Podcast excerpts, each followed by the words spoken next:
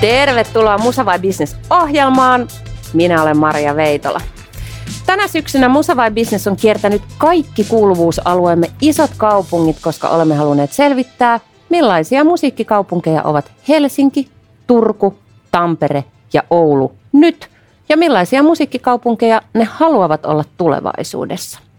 Tänään olemme livenä Turussa, Turun Logomossa ja tämä on itse asiassa tämän kauden finaalilähetys, eli suorastaan juhlalähetys. Vieraanani ovat tänään pormestari eh, Minna Arve kokoomuksen riveistä. Tervetuloa. Mm, kiitoksia. Heippa kaikille.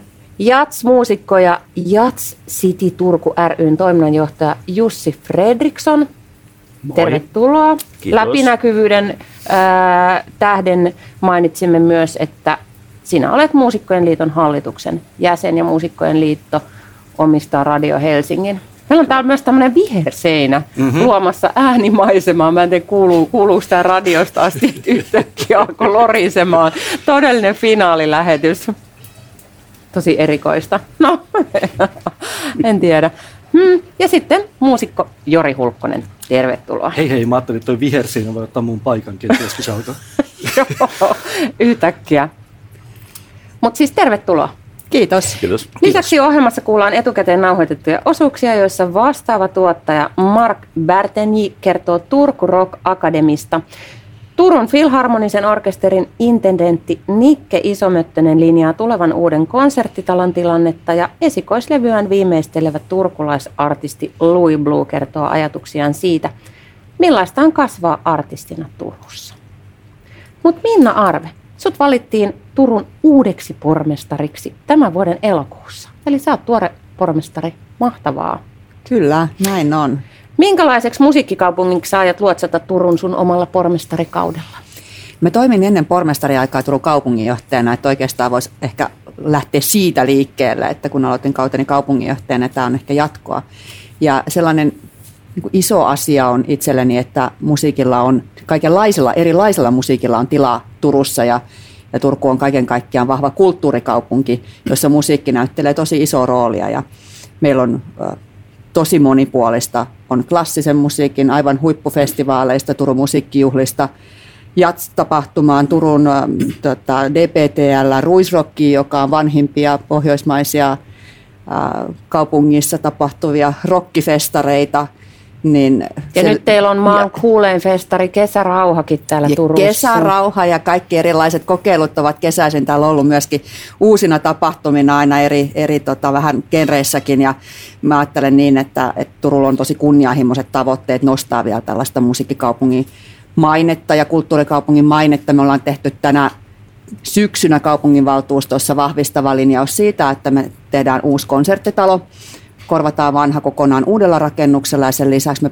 panostetaan ja investoidaan tällaiseen niin sanottuun taiteen taloon, joka konsepti on ehkä hiukan vielä auki, mutta on, on tässä tulossa lähiaikoina päätöksentekoon. Me voidaan päättää se tässä Me voidaan päättää se tässä aikana, tänään lähetyksen aikana. Se erinomainen ajatus. niin nämä kaikki on sellaisia, jotka vahvistaa Turkua kulttuurikaupunkina, mutta myös musiikin rooli Turussa. Ja ehkä semmoisena nyanssina tuossa Mark tulee kertoa tarkemmin tuosta Turku Rock Academista, joka täyttää kymmenen vuotta itse asiassa tänä vuonna, niin se on ollut minusta sellainen huikea juttu, mitä on ollut hieno seurata täällä Turussa, miten nuoria mahdollistetaan ja innostetaan musiikin pariin. Kuulostaa hyvältä. No Jussi, sä oot paitsi jatsmuusikko ja Jat City Turku ryn toiminnanjohtaja, niin myös mukana kaikenlaisessa Turkuun liittyvässä musa-meiningissä sekä paikallispolitiikassa vihreiden listoilla. Sä oot kotoisin Turusta, mutta asuit tässä välissä pitkään myös Helsingissä, eli tiedät siis onko ruoho vihreämpää aidan toisella puolella, eli Hesoissa. Niin mistä musa-asioista Turku saa olla erityisen ylpeä? Ihan suoraan voit verrata Helsinkiin. Anna mennä.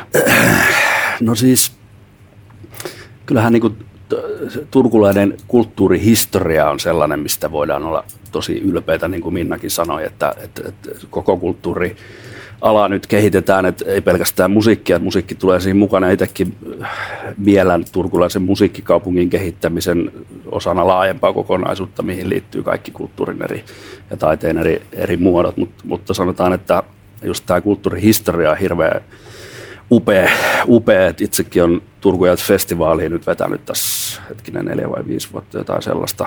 Ja tapahtumahan on 52-vuotias, eli perustettu vuonna 69 heti Ruisrokin jälkimainingeissa. Että täällä on tehty niin kuin, ää, hyvissä ajoin hienoja musiikkitapahtumia, brändejä luotu jo aikoja sitten. Että et siitä historiasta saa olla tosi ylpeä, mikä, mikä on myöskin muihin turkulaisiin ilmiöihin hyvin liittyy se, että siitä historiasta voi, voi, olla, voi olla tosi ylpeä. Ja sanotaan, että esimerkiksi mitä tänä syksynä turkulaiskulttuuripolitiikan saralla tapahtunut, niin siitä voi olla kyllä tosi ylpeä, että saatiin konseptitalon päätös aikaiseksi ja, ja taiteen talonkin on muodostumassa. Tämä tavallaan kulttuuri on noussut sinne myöskin politiikan keskiöön ihan viime aikoina ja tehty hienoja uusia avauksia, että tästä olen erittäin iloinen. Kuulostaa hyvältä. Se on hienoa, että voi sanoa tolle, että historia, kulttuurihistoria on erityisen merkittävää ja siitä Turku voi olla ylpeä. Mutta sitten joskushan käy niin, että sitä jäädään ikään kuin sen historian, ehkä nyt ei vangiksi, mutta tavallaan ajatellaan, että se kannattelee kaikkea. Että me ollaan vaikka Suomessa kovia puhumaan siitä, että Suomi on fantastinen designmaa ja sitten me puhutaan Alvar Aallosta ja Oiva Toikasta ja ja Armi Ratiasta, eikä tavallaan päivitetä sitä tähän päivään, mutta, mutta tässä on nyt kaksi tuntia aikaa selvittää, että onko Turun tulevaisuus myös merkittävä musiikin ja kulttuurin osalta. No Jori, sä oot kotimainen ja kansainvälinen konemusiikin ikoni, jolla tulee ensi vuonna täyteen 20 vuotta turkulaiseloa. Mm. Mutta olet alun perin kotoisin Kemistä. Olet siis kemil, kemiläislähtöinen. Mm. Oletko turkulainen vai Turussa asuva kemiläinen, voit itse määritellä identiteettisi kohta, mutta kerro sen lisäksi, että miten Turun musiikkikenttä ja konemusiikkiskene on sun turkulaisuuden aikana muuttuneet? Jos lähdetään nyt minusta liikkeelle. Ja sinun identiteettisi määrittelystä. Nimenomaan. Äh, en mä itse asiassa kyllä voi väittää turkulainen olevani tai turkulaiseksi tuntevani. Tunnen niin paljon turkulaisia, että koen, että en kuulu ehkä joukkoon, vaikka hyvin täällä viihdynkin. Oletko alastatuksessa vai ylästatuksessa heihin nähden? Ah, tämä riippuu täysin kontekstista sitten aina. Mutta tuota, niin, äh, ky- kyllä äh, mä oon tosiaan 20 vuotta asunut Kemissä ja sen jälkeen 10 vuotta Oulussa ja sitten parikymmentä vuotta täällä etelässä välillä vähän aikaa Helsingissäkin, niin Ää, joo, toki olen kotiutunut tänne hyvin ja väittäisin, että jonkunnäköinen kuva on piirtynyt tästä kulttuurikentästä mm, niin täällä kuin Helsingissäkin oikeastaan, mutta kyllä se sydän on kumminkin siellä sykkii pohjoisessa. Mm.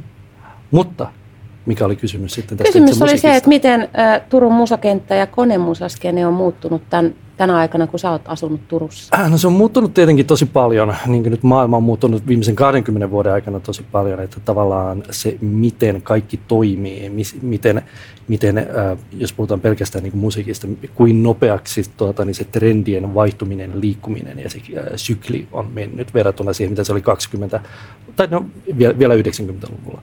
Eli 2000, 2000-luvulla kyllä niin kuin moni asia on muuttunut todella paljon ja sitten tämä viimeinen puolitoista vuotta on sitten niin täysmysteeri. Et tässä on muuttunut todella paljon, mutta kukaan ei tietenkään tiedä vielä, että mitä on muuttunut, mihin suuntaan. Ja jos tästä joskus päästään jonkunnäköiseen normaaliin, ää, niin mit, mitä siellä odottaa. Että et tämä on kyllä niin se jonkunnäköinen jännitysmomentti, että mi, mitä tämä kaikki viimeisen puolentoista vuoden aikana ollut sulkutila sitten niin loppujen lopuksi tulee tarkoittamaan sitten, kun päästään toteuttamaan, kuka käy missä ja mitä tapahtuu, kuka järjestää, millaista musiikkia, miten kaikki toimii, uskaltaako ihmiset ulos, mm. ää, saadaanko ulkomaisia artisteja, miten, kuka uskaltaa alkaa järjestää. Se on hirveästi niin paljon muuttujia, että et, et niin jännä nähdä, mikä vielä viime kesänä tuntui, että no kyllä 22 kesällä sitten viimeistään mennään. Mm. Niin nyt alkaa tuntumaan taas, että hetkinen, se on ihan tuossa oven takana ja nyt saamme taas uusia variantteja ja miten tämä kaikki tulee menemään. Niin jännittävää, että todella vaikea sanoa, että missä tilanteessa ollaan, ei pelkästään tietenkään Turussa, vaan ylipäätänsä sitten tässä lähitulevaisuudessa.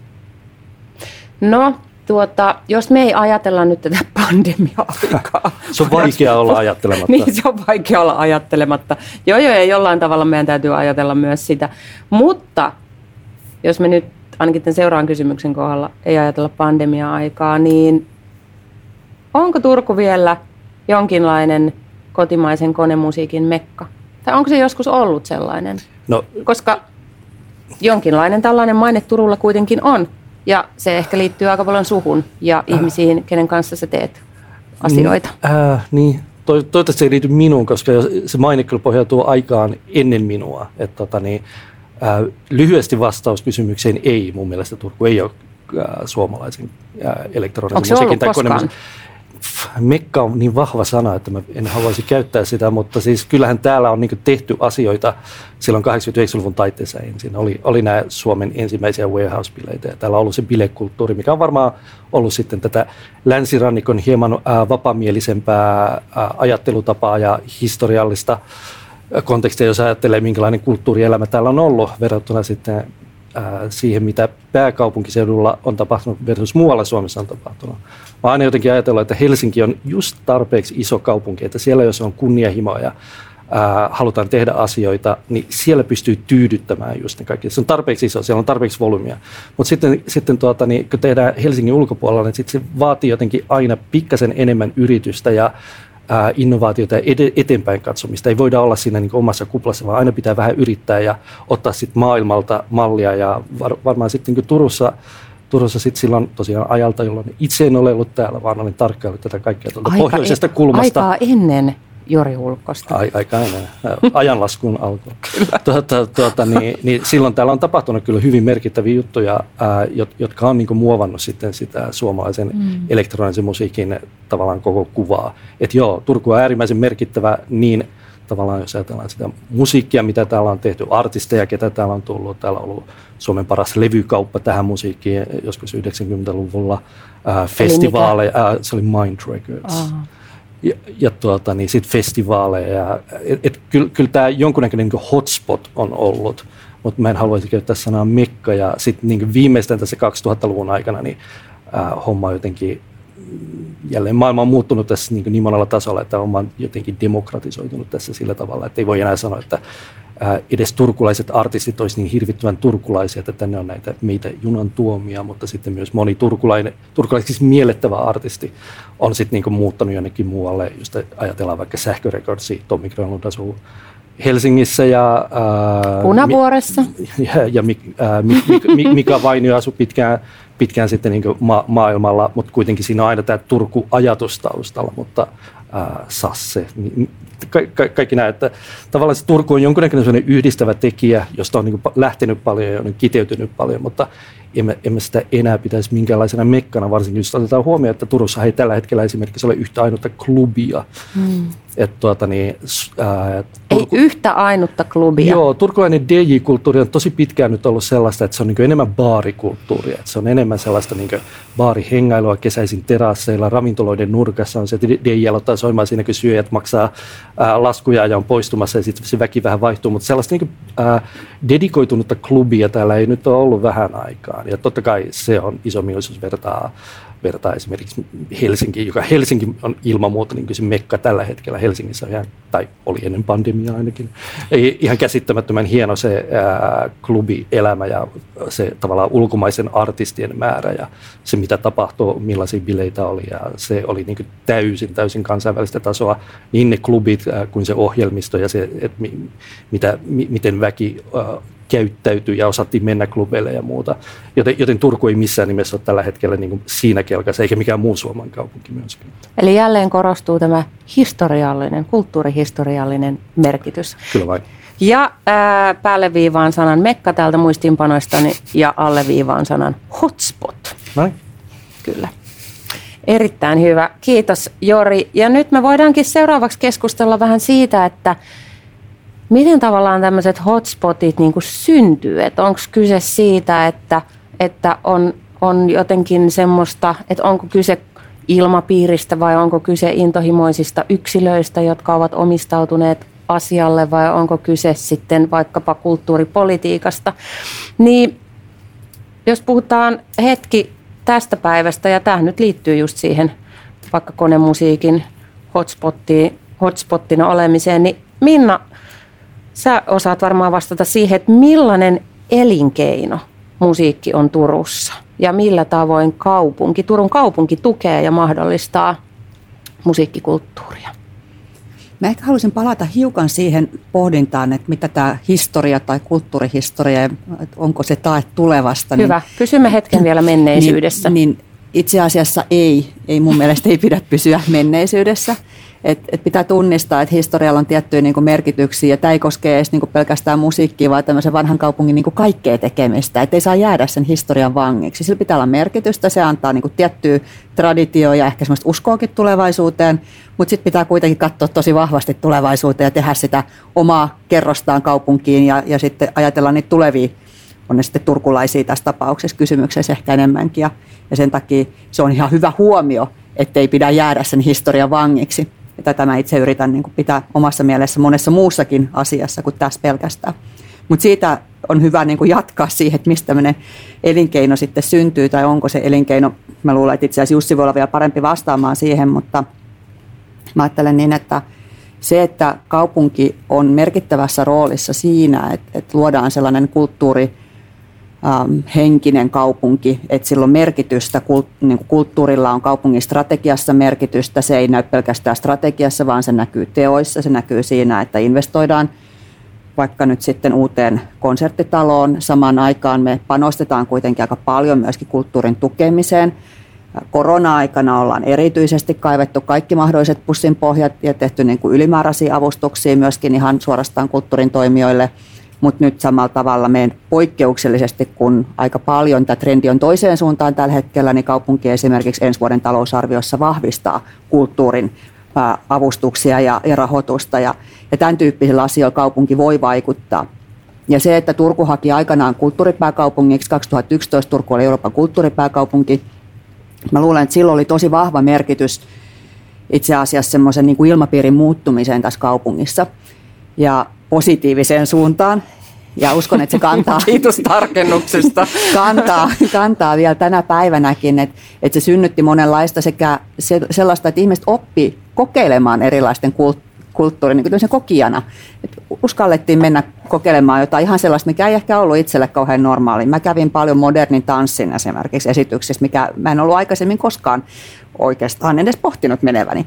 Ja, ja siitä mulle ainakin itselleni jäi sellainen kokeileva luonne ylipäätään siihen, että on, on kiva nähdä erilaisia on sitten kulttuurilajeja tai erilaisia genrejä musiikissa, jotka ei ole ehkä itselleni luontaisia. Ja se, se, sen tyyppinen ilmapiiri näkyy mun mielestä jollakin tavalla Turussa edelleenkin. Ja, ja nyt me tehdään 800-vuotisjuhlia vuoteen 2029. Ja mä toivon, että se voi olla sellainen samanlainen ponnistus, että, että nyt ei enää eletä sitten taas siellä historiassa edes kymmenen vuoden takaisessa, vaan, vaan katsotaan niin kuin vahvasti sinne eteenpäin ja yritetään miettiä, millä voidaan edistää kulttuurin olemista myös elinkeino. Sillähän on niin kuin valtava iso merkitys. Katsotaan luovia aloja vähän laajemmin niin tällä alueella se on yksi merkittävimmistä elinkeinoista kaiken kaikkiaan. Mä en osaa ehkä esitellä sitä, eritellä sitä musiikin osuutta siinä, mutta mä uskoisin, että silläkin kuitenkin on, on kohtuullisen iso merkitys. Me ollaan Ruisrokista teetetty tällainen aluetaloudellinen merkitys, tai itse Ruisrokki teetti sen Turun kauppakorkeakoululla, ja, ja se oli itse asiassa todella, todella huomattava, ne aluetaloudelliset taloudelliset vaikutukset, mitä yhdestä Ruisrock viikonlopusta syntyy tähän talousalueeseen. Et siinä puhutaan kuitenkin niin kuin miljoonista euroista helposti ja, ja tämän tyyppinen ää, tarkastelu pystyy tuomaan esille ehkä semmoisia asioita, mitä ei aina huomaakaan, mikä liittyy siihen. Silloin tietenkin puhutaan kaikista palveluiden käytöstä, majoituksesta, ylipäätään vaikka ravitsemusliikkeiden liikevaihdosta ja, ja kaikesta tämän tyyppisistä asioista, niin se on aika huikeaa. Hmm. Jussi, sä äsken sanoitkin, että Turku Jats Festival on 52-vuotias. Niinkö se oli? Joo. Joo. Ja sen lisäksi Jats City Turun alla toimii paljon muitakin Jats-tapahtumia, kuten, miten tämä nyt sanotaan turkulaisittain, Archipelago Jats. Archipelago Sea Jazz on tämä u- uusin meidän tällainen tapahtumabrändi. Meillä on niin monta, että tässä menee ja kaikki. Ja sitten on Flame Jazz Cruise. Niinkö? Sekin on. Esimerkiksi. No JNE, JNE. Niin. No anyways. Miten Turkuun on kehittynyt tällainen vahva jatskene? Onko se ollut politiikkaa, intohimoisia yksilöitä, jotain muuta, Ruotsin vaikutusta? No ei se nyt suoranaisesti Ruotsin vaikutusta ole ollut, vaikka sinnekin päin toki kommunikoidaan. Kyllä minä mainitsin tämän Turku 2011 kulttuuripääkaupunki vuoden, niin itse olen sitä kautta ajautunut tähän niin kuin tapahtumatuottajan pestiin. sitä ennen soitin vain pianoa ja siitä sain kipinän sitten tapahtuman järjestämiseen ja sain siihen mahdollisuuden. Se oli vähän tällainen niin kuin, vertaisin sitä tämmöiseen vähän niin kuin starttirahaan, että nyt sulla on mahdollisuus tehdä tällainen kulttuuri, kulttuuripuolen avaus ja saat siihen, siihen rahoituksen ja siitä se sitten niinku, oma osuuteni lähti. Ja no se, sen verran historiaa, että jos mä 2000, vuonna 2000 muutin Helsinki opiskelemaan jatsmusiikkia, niin silloin täällä ei oikeastaan niin jatsmusiikin saralla tapahtunut oikeastaan mitään. Tai no, no festari oli, mutta sekin oli ehkä vähän sitten ei niin hirveän näkyvä, näkyvä tapahtuma ja, ja sellainen arkinen jatskulttuuri, niin sitä oli hirveän vaikea löytää. Täältä täällä ei ollut ketään, kuka soittaisi oikeastaan jatsmusiikkia. Ja, niin tota, 2006 vai 2007 mä muutin hetkeksi tänne, tulin opettaa konservatoriolle, mutta silloinkin huomasin, että ei täällä oikein niin kuin, tapahdu mitään. Muutin takaisin Helsinkiin. Ähm, no mä olen sitten 2011 lähtien äh, koittanut muuttaa sitä, sitä ikään kuin sitä ympäristöä, missä sitten lopulta päädyin asumaan siihen ympäristöön, että ensin mä järjestin, järjestin niitä tapahtumia Helsingistä käsiä ja Espoossa asuin myöskin vähän aikaa. Ja, ja tota... Eli kyse on sinusta. Sinä teit tämän. Mulla on ollut hirveästi apuvoimia, mutta kyllä mä sen myönnän, että mä olen aika hmm. paljon tehnyt. En ota sitä pois itse, itseltäni, että et sain jonkin sortin hulluuskohtauksen. Mutta tätä mä just tarkoitan, intohimoisia yksilöitä, jotka on silleen, että no niin, nyt mä rupean tekemään tätä. Joo, kyllä se niinku tavallaan se idea ja... Ja sitten kuitenkin on starttirahaa. Sisältö ja lähti ehkä mä minulta. Minnaa, niin mutta... Minna, Minna on tullut kirjekuoren kanssa. niin, Minna tuli kirjekuoren, muista missä roolissa mä nyt silloin itse olla, mutta asioin lähinnä tämän Turku 2011 säätiön kanssa. Keis, mm-hmm. Keis Evun oli itse asiassa to, toimitusjohtaja, kun hänen titteli sitten oli, niin, niin, hän oli mulle tosi tärkeä semmoinen kannustaja kylläkin, että, että hän uskoi koko ajan kaikkea, mitä mä ideoin ja nä, näki sen innostuksen, mikä, mikä mulla oli ja tuki, tuki sitten. sitten sitten tietenkin saatiin Suomen Jatsliitto itse asiassa siihen mukaan, että sekin oli vähän messissä ja Suomen kulttuurirahasto, että saatiin ulkopuolisia sitten innostumaan myöskin tästä mm. Jatsin kehittämisestä. Ja tosiaan kehitän, niin kehitin Flame Jatsia silloin pelkästään, että se lähti siitä. Mm. Sitten tuli Festari ja Big Band ja, ja nämä kaikki muut elementit pikkuhiljaa tässä kymmenen vuoden aikana. Mutta, ähm, mutta se on mielenkiintoista tärkeää mun mielestä myös vähän aina purkaa ja spekuloida sitä, että miten ne asiat syntyy, koska eihän ne niinku niin itsestään synny. Joo. Jori. Ei, äh, kysyt tästä intohimoisesta yksilöistä. Mun mielestä mä aina liputan niin juuri sen puolesta. Mun mielestä se on ällistyttävää, miten ihan muutama yksilö pystyy tavallaan luomaan niin kuin, äh, järisyttävän ison identiteetin jollekin. Ja mitä pienempi kaupunki tavallaan, siellä te- tehdään muutamia mielenkiintoisia juttuja, siinä tulee niitä seuraajia, luodaan ilmiöjä. Mun mielestä niin tällä viikolla tai viimeisen parin viikon aikana on ollut tosi jännä seurata, ää, miten Pori taas puhuttaa maailmalla. Eli tämä Sirklen tai Circling Se on kyllä sirklä. Se on sirklä. Uh, u- u- uusi levy, että siitä kirjoitetaan mm. Financial Timesissa ja jossain muussa kerrotaan, minkälainen Porin uh, Porin tämä uh, vaihtoehtoinen rockkulttuuri. Ja se on kuitenkin niin hyvin pieni porukka, uh, Rättö Lehtisalo ja mm. tavallaan se heidän ydinporukkansa siinä, jotka on rakentanut sitten tuollaisen uh, niin maailmanlaajuisesti äärimmäisen mielenkiintoisen jutun, josta kirjoitetaan tosiaan niin kuin, ei pelkästään musalehdissä, vaan niin kuin, uh, sanomalehdissä. Ja ju, juuri tämä, että intohimoiset yksilöt tekee jotain omaa juttua ja luo sitten sellaisen identiteetin sille kaupungille. Että tavallaan jos puhutaan Porin musaskenesta, kaikki tietää heti, minkälaisesta musiikista suurin piirtein puhutaan. Joten pienissä kaupungeissa tollaiset tosiaan niin korostuu tosi paljon.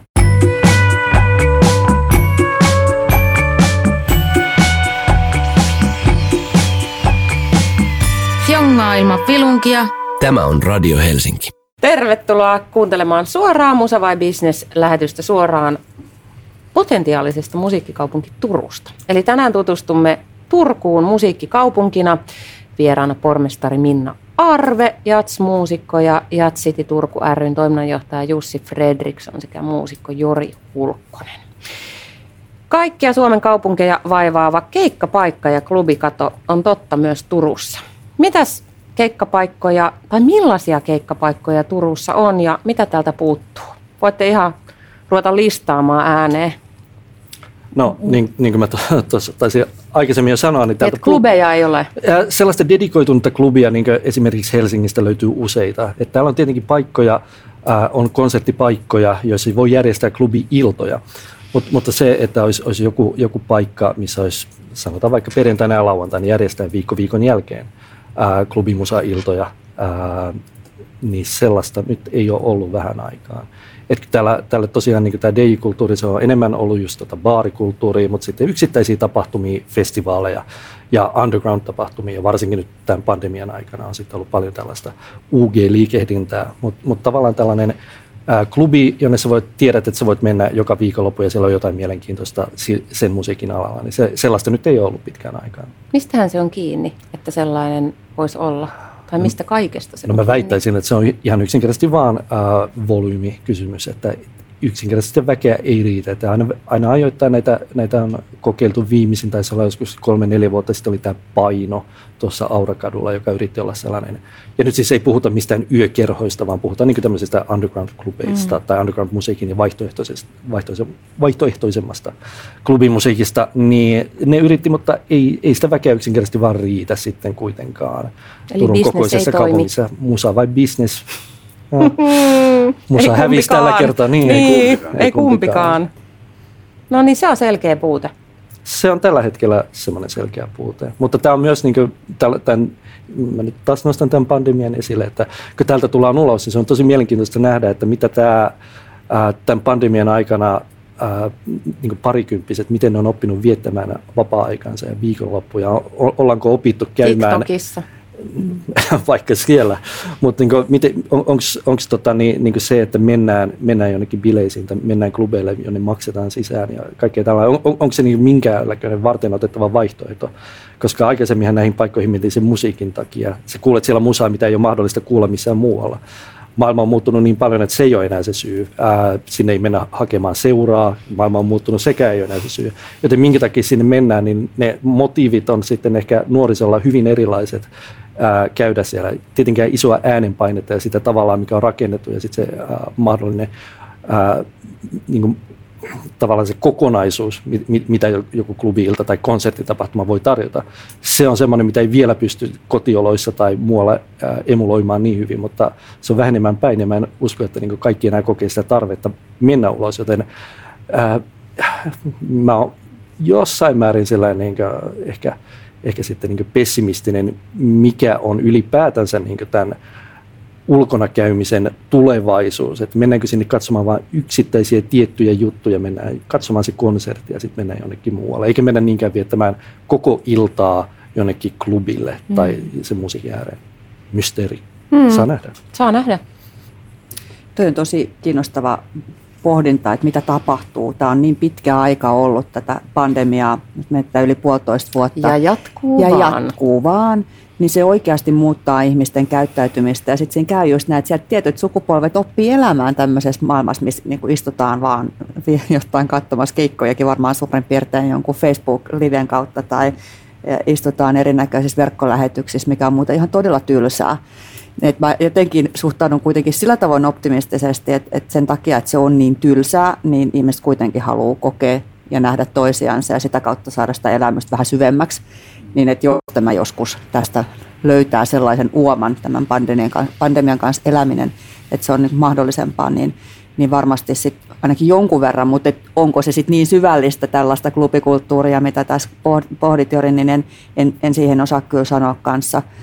Mutta sitten jos ajatellaan tämmöisiä keikkapaikkoja, missä tapahtuu, niin me ollaan Lokomos esimerkiksi nyt tällä hetkellä. Ja Lokomohan on ollut nyt sitten sen kymmenen vuotta vahvistanut asemiaan tosi vahvasti tällaiseksi tapahtumapaikkana. Ja täällä on tietenkin tosi erilaisia tapahtumia, mutta myös paljon konsertteja, e, erityyppisiä konsertteja, ihan lähtien nyt Joutsen Lammen paletista, sitten, sitten Voice of Finlandiin ja sitten ihan rockkeikkoihin tai mihin, mihin tahansa konserttikeikkoihin. Et että sillä tavoin keikkapaikkoja varmaan löytyy, mutta tämä on tämä klubikulttuurin puute, niin mäkin ehkä uskon, että jossain määrin se on varmaan tämmöinen volyymi, volyymikysymys, mutta ei se sitä aina toisaalta ole ollut, että ehkä, ehkä se on myöskin vähän ajan, ajan henki mm. tyyppinen kysymys myöskin, ja mikä on sitten se, mikä puhuttelisi juurikin sen ikäisiä ihmisiä, jotka on, on luontevasti lähtemässä sitten viettää aikoja ilka, iltaa. Et mä luulen, että mun ikäisiä, keski-ikäisiä, perheellisiä ei, ei niin kuin saa oikein millään enää joka viikonloppu lähteä mihinkään, mutta ehkä on toivoa on vielä tuolla nuoremmissa sukupolvissa, jollei ne nyt ihan täysin jää tänne pandemian jalkoihin. Mitäs Jussi, mitä keikkapaikkoja Turusta puuttuu? Mitä puuttuu? Jos mä lähden siitä liikkeelle, että mitä, mitä täällä on, niin mehän järjestetään viikoittain keikkoja meidän organisaatio, niin, niin ainakin Jatsille täällä on hyviä, hyviä paikkoja. Meillä ei ole sellaista niin kuin The Clubia, niin kuin kaikki tietää, että tässä on tullut ilmi, mikä on tietenkin vähän puute, että, että olisi se hienoa, että olisi joku mesta, mistä aina voi tietää, että se, se paikka on, on myöskin tärkeä, se, että, että, että, että, tota, että tietää, että siellä, siellä on aina hyvää musaa ja hyvää meininkiä ja näin, mutta siis me tehdään esimerkiksi täällä Logomos tehdään, tehdään paljon, se on yksi pienempi sali, pienempi söpö sali, jats, pieni ja söpö jats-sali tuolla nimeltään Move-sali, mikä me ollaan saatu. Move? Move. Onko se niin kuin move? Se on niin kuin move, joo. Mä sanon Move. niin kuin tästä puhuttiin, turkulaisittain puhuttiin ennenkin, kyllä mä osaan puhua englantia, mutta, mutta joo, niin tota, me käytetään sitä. Ja sitten sit me tehdään Svenska, Opus Svenska Teatterilla, me ollaan siellä kahvilassa, tehdään, mm. tehdään keikkoja. Sitten kes, ihan keskustassa semmoinen kiva kuppila kuin Bar Ö, joka on ihan, ihan mahtava keikkapaikka Jatsille, pienempi, pienempi mesta. Mutta mut niin kuin Jori sanoi, että et vähän niin kuin baarin nurkissa, vähän niin kuin toisten tavallaan vuokrataan tiloja tai näin, että ollaan niin kuin aina tuodaan kamat ja sille olla niin kuin kiertolaisina tietenkin koko ajan, kun ei ole Onko se sitten vaan niin myös se, että se keikka business ei niin kuin jotenkaan, tai se keik, keikat ei toimi bisneksenä, että se vaatii aina sen ruoan tai alkoholin myynnin siihen kylkeen, että, että, että se on Kyllä. kannattavaa toimintaa. Näin se on, että pitäisi, pitäisi luoda sellainen jos klubista puhutaan, onhan siellä aina siis myydään jotain juomaa tai ruokaa tai parasta mole, molempia, si, siitähän se bisnes tavallaan mm. tehdään. Tai sitten vuokrataan ulos tiloja tai pyöritetään jotain, mikä liittyy siihen tilaan. Mm. Mutta Turussa on, no, klubi ollut nyt on utopia siinä mm. tällä, tällä hetkellä. En tiedä, miten, miten se to, toimii, mutta sielläkin on aika paljon neliöitä ja, ja kallis se kokonaisuus. Että siellä pitää aika paljon myydä sitten, että saa sen niin toimia että jotenkin sellainen sopivan kokoinen mesta, jos ne kiinteät kulut olisi sopivan matalat, että se liiketoiminta pyörittäisi sillä tavalla, että se pysyy pystyssä mesta, koska ei keikat sitten ää, välttämättä pitää tuota, että mm. hyvä saadaan sitten Varsinkin jos haluttaisiin jotenkin monimuotoista musiikkikulttuuria ylläpitää, niin silloin se on niin älyttömän vaikeaa, suorastaan ma- mahdotonta. Mutta Logomo vastaa siihen niin kuin kaupallisen musiikkikulttuurin ää, mm. kenttään tosi hyvin, hyvin, että tänne pystyy tuomaan niin kuin, niitä prokkiksi, mitkä oikeasti sitten myy. Ja pienessä salissa voi tehdä niitä pieniä, mitkä myy sitten vähän vähemmän, mutta me, meillä, on, meillä on hyvä yhteistyö ollut Lokomon kanssa nyt vuosikausia jo. Että. Mm. Joo. Kuka tietää, mitä uusia mahdollisuuksia sitten aikanaan taiteen talo tuo. Tuoko se sitten jotain sen tyyppisiä Joo. Se ratkaistaan tänä iltana. Niin, tänä se iltana olisi hyvä. vielä hetki. Se on tulossa. Nyt puhutaan seuraavaksi tota, Turussa toimivasta nuorten bändimusiikin, bändimusiikin kehittämishankkeesta Turku Rock Academy, joka täytti viime viikonloppuna jo 10 vuotta.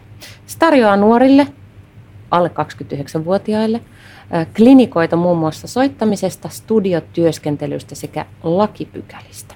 Ja seuraavassa vastaava tuottaja Mark Berteni kertoo, miten konseptille on saatu tukea ja rahoitusta sekä linjaa, mihin tätä ja, hanketta tarvitaan hänen näkemyksensä mukaan jatkossakin. Kaikki vakuutetuksi, vakuuttumaan siitä, että tämä homma toimii ja tämä kannattaa tehdä. Että me aina Tomin kanssa alussa sanottiin, kun kamppailimme ihmisten ymmärryksestä niin sanoakseni, niin me sanottiin aina, että if you build it, they will come, legendaarinen lausahdus siihen. Ja näinhän siinä nyt sitten kävi, että kurmattiin oman kaupungin kaupunki-isät tällä ajatuksella ja ei olla tuotettu pettymystä heille. No Rock Academyin, Rock tulevaisuus näyttää aika valoisalta oikeastaan, että mä huomaan, että korona-aika on maailmanlaajuisesti luonut aika paljon vihaista musiikkia ja vihaisia nuoria, jotka soittaa asenteellista ja sisällöllistä musiikkia. Eli siinä mielessä meitä saatetaan tarvita entistä enemmän. Tämä on nuorisotyömuotona myöskin hyvin tärkeää, eli tämä nuorten pahoinvointi on ihan käsin kosketeltavaa tällä hetkellä, koronan aiheuttama pahoinvointi. Ja meillä kyllä töitä riittää ja saraa riittää. Näin siis Mark Bärteni, joka puhui siis tämmöisestä tästä toiminnasta myös nuorisotyönä ja mielenterveystyönä etenkin ja tärkeänä etenkin näin pandemian aikaan ja jälkeen. Mitä ajatuksia tästä musiikin roolista Turussa mielenterveys- ja nuorisotyönä?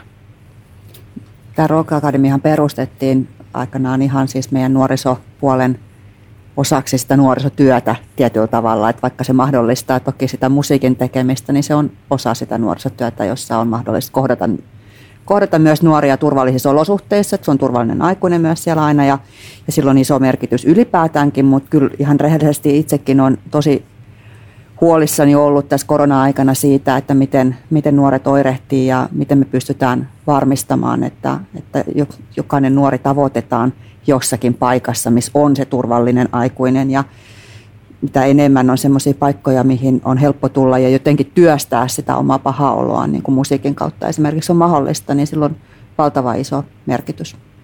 Hmm. Onko lisättävää? No sen, sen verran, että itsekin nyt olen itse asiassa ajauduin vähän niin kuin myöskin nuorisotontille, koska olen kulttuuri- ja nuorisolautakunnan jäsen. Aiemmin se oli vain kulttuurilautakunta, nyt on nuorisoasiat tässä syksyllä tullut kanssa. Ja on paljon puhuttu tästä totta kai pandemian aiheuttamasta ää, vaikutuksista nuorisoon, että on se sitten, puhutaanko sitten ske, skeittiskenestä tai musiikkiskenestä, ne on kaikki sitä samaa nuorisotyötä, mitä, mitä juuri nyt on tärkeää, tärkeä puuttua siihen. Ja varmaan näissä musiikkihankkeissakin, mitä tästä tullaan viemään eteenpäin, tai taiteen talo, mistä mainitsi Minna myöskin, että miten nuoriso otetaan mukaan siihen, ja, ja musiikkipuolella ehkä niin kuin treenikämppätilanteet ja tämän tyyppiset voisi katsoa vähän huolellisemmin vielä, että mi, miten, niin kuin, missä bändit nykyään treenaa ja Rock Academyn kanssa pystytään varmasti tekemään paljon enemmän vielä yhteistyötä. Niillä on itse asiassa nyt Turun entinen Turun konservato, nykyinen Turun konservato ja musiikkiopisto yhdistyneet, niin heillä on yhteistyömalli myöskin siellä, että, että on saatu pikkuhiljaa integroitu tätä Turku Rock Academyn toimintaa myöskin kaupunkiorganisaatioon niin tiiviimmin.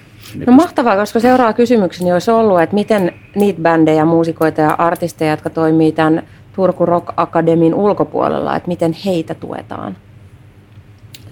No sitten on äh, esimerkiksi... Treenikämppiä on, ei? No ei riittävästi ole. Täytyy sanoa heti, että mä en tunne niin hyvin, mä olen sen verran vanha, että mä treenaan omassa autotallissa, että mä en, en tota, Sulla on asiat jo hyvin, sulla mulla on autotalli. Jo, mulla on mm. autotalli, oma autotalli ja ei tarvitse mennä muiden talliin enää, mutta että varmasti niin nuor, mitä olen kuullut, että treenikämppiä tarvitaan lisää ja se on hirveän tärkeää nuorisotyötä ja, ja, ja myöskin sitä, että sit tulevaisuuden ää, isot nimet pääsee, pääsee myöskin sit rauhassa kasvamaan ja, ja tekemään musiikkia. Että se, se on tärkeää ja varmaan näissä, näissä hankkeissa pystytään tätä huomioimaan, mitä tulevaisuudessa tehdään myöskin musiikkipuolella. No mä jotenkin ajattelisin, että just kaikki tämä, mikä on näiden virallisten organisaatioiden ja kaikkien hankkeiden ulkopuolella oleva, niin sehän niin on se ydin. Se on niin se, mm. että mi, jos puhutaan, että millainen Turku on musiikkikaupunkina tai kulttuurikaupunkina ylipäätänsä, niin kyllähän se on se, mitä, ää, en mä tiedä, tuolla kaamosmasennuksessa joku kirjoittaa riimejä kahvilassa, ää, istuu läppärin kanssa kotona, tekee musaa, istuu ää, pianon kanssa, harjoittelee yksin. Kaikki se, mitä me ei nähdä tai mitä kuulla. Että musiikki ei ole se, mi- miten me koemme sen, mitä me saadaan, mitä me käydään katsomassa esityksiä tai kuunnellaan levyjä, vaan kyllä se suurin osa tapahtuu jossain ihan muualla ja se ei välttämättä ikinä pääse sinne pinnalle, mutta se luo tavallaan sen pohjan sit niille jutuille, mitä me nähdään ja mitä me kuullaan. että totta kai tällaiset, ää, tällaiset jutut, tuon Rock Academy jutut, ää, kaltaiset jutut on tosi tärkeitä, koska niissä sit, siinä luodaan semmoinen jonkunnäköinen väylä nä, näille tota, niin tekijöille ja harrastajille päästä kokeilemaan asioita vähän niin kuin ammattimaisemmin ja tuo, saada sitä näkyvyyttä.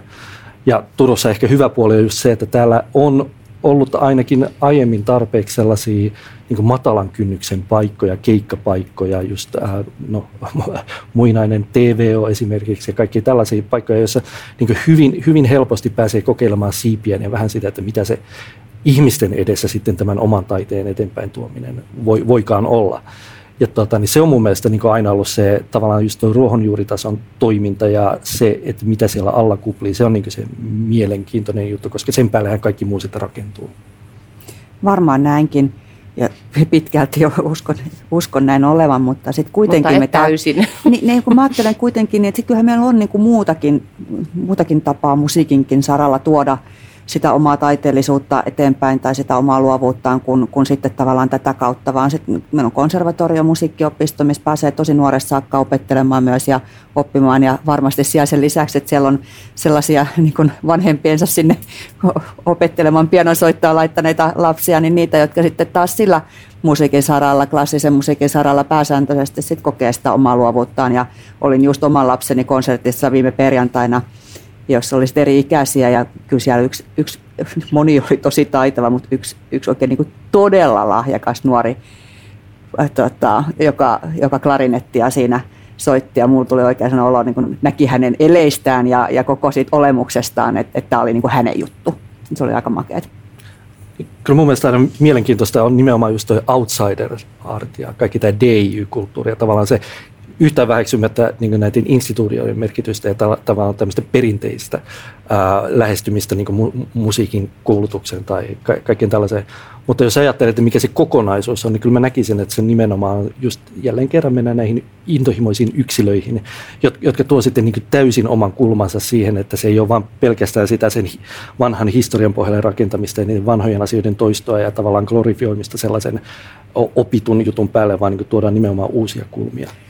Joo, ja sitten toinoin, mitä sä just sanoit, Minna, jonka tunnistan itsekin vanhana piano- ja poikkihuilun ö, soittajana, siis siitä on paljon iloa ja hyötyä elämässäni, mutta joka tapauksessa se oli vähän niin kuin vanhempien pakotuksesta ja kiltisti sitä tein ja kävin musiikkiluokkaa toisella puolella Suomea, mutta joka tapauksessa mä ajattelen, että se on niin kuin eri asia ja se on mahtavaa ja se on mahdollisuus, mutta se on kuitenkin aika usein, ei välttämättä aina, mutta se on aika usein silleen ulkopuolelta tullut – sellainen, niin kuin, että, että harrasta tota, tot, tonne. Ja sitten taas toi Jori, mitä sä kuvaat, niin se on sellainen, mikä syntyy ihmisestä itsestään, se niin kuin halu ja vimma tehdä ja luoda ja, ja toteuttaa. Ja molempia tarvitaan mun mielestä ehdottomasti. Mutta mä ajattelen kyllä niin, että se voi olla myös tapa, jossa se, joka haluaa toteuttaa ja luoda sitä omaa, omaa luovuuttaan ja toteuttaa, niin kulkee myös – tällaista niin rakenteidenkin kautta, ettei sen, sen tarvitse syntyä jossakin pelkästään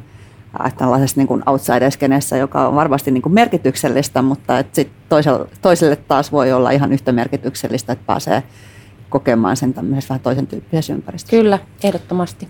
Joo, siis tässä, tässä varmaan vähän niin kuin musiikkigenreihin liittyvä myöskin, että tavallaan konservatoriossa on paljon klass, klassista musiikkia tietenkin, ja varmasti tämä klarinetistikin soitti musi, klassista musiikkia, että se, se musiikin historia on satoja satoja vuosia, on tietynlainen perinne, miten sitä opitaan, mutta sitten taas jos puhutaan nyt vaikka niin kuin tämän päivän musiikista tai vaikka sata vuotta taaksepäin tai jotain, niin tämä on, tämä on ihan uudenlainen tapa tehdä musiikkia myöskin, että ei ole mitään sellaista järjestelmää niin sanotun rytmimusiikin, mistä on sitten kymmeniä, kymmeniä, satoja erilaisia genrejä tullut sit, sit siitä, niin ei ole mitään sellaista sapluunaa edes jatsissa oikein ole, että et vaikka sitä opetetaan niin kuin tohtori tasolle asti, niin ei, silti ei ole yhtä selkeää semmoista niin putkea, mistä, mistä mennään. Että se opettaminen, se ei ole niin kuin institutioitunut sillä tavalla mikään muu musiikki kuin klassinen musiikki itse asiassa. Että siitä tullaan myöskin tähän, mutta itse, itse koen ehkä, että näiden törmäyttäminen on se ehkä hedelmällisin. Mitä nytkin tehdään tuohon konservatorioon, siellä on myöskin Popiats-linja, mikä on vahvistunut ihan älyttömästi viimeisen sanotaan viiden vuoden aikana. Ja onko ne saman katon alla? Ne on saman katon alla kyllä. Niin kuin siellä on siis perustason koulutus ja sitten toisen asteen myöskin ammatillinen. Että Koska se, se mitä... on tärkeää, että ne on saman katon alla myös. Kyllä, ne on saman katon alla. Ja, voi syntyä ja... sitä yhteistyötä Joo, ja, ja siitä, genrien, genrien välillä lääräämistä. Joo, ja siitä suuri, suuri kiitos tietenkin kuuluu Juha Järviselle, joka on rehtorina siellä nykyään, että hän on tuonut tavallaan nämä yhteen ja pyrkii tekemään sitä työtä, mitä, mitä täällä on ehkä odoteltu aika pitkään niin kuin konservatoriollekin, että, että joku lähtee tekemään sitä, sitä niin kuin, että otetaan se tämän päivän musiikki jollain tavalla mukaan siihen, siihen ja uudet, uudet suuntaukset, törmäytetään niitä. Että se tosi hyviä juttuja.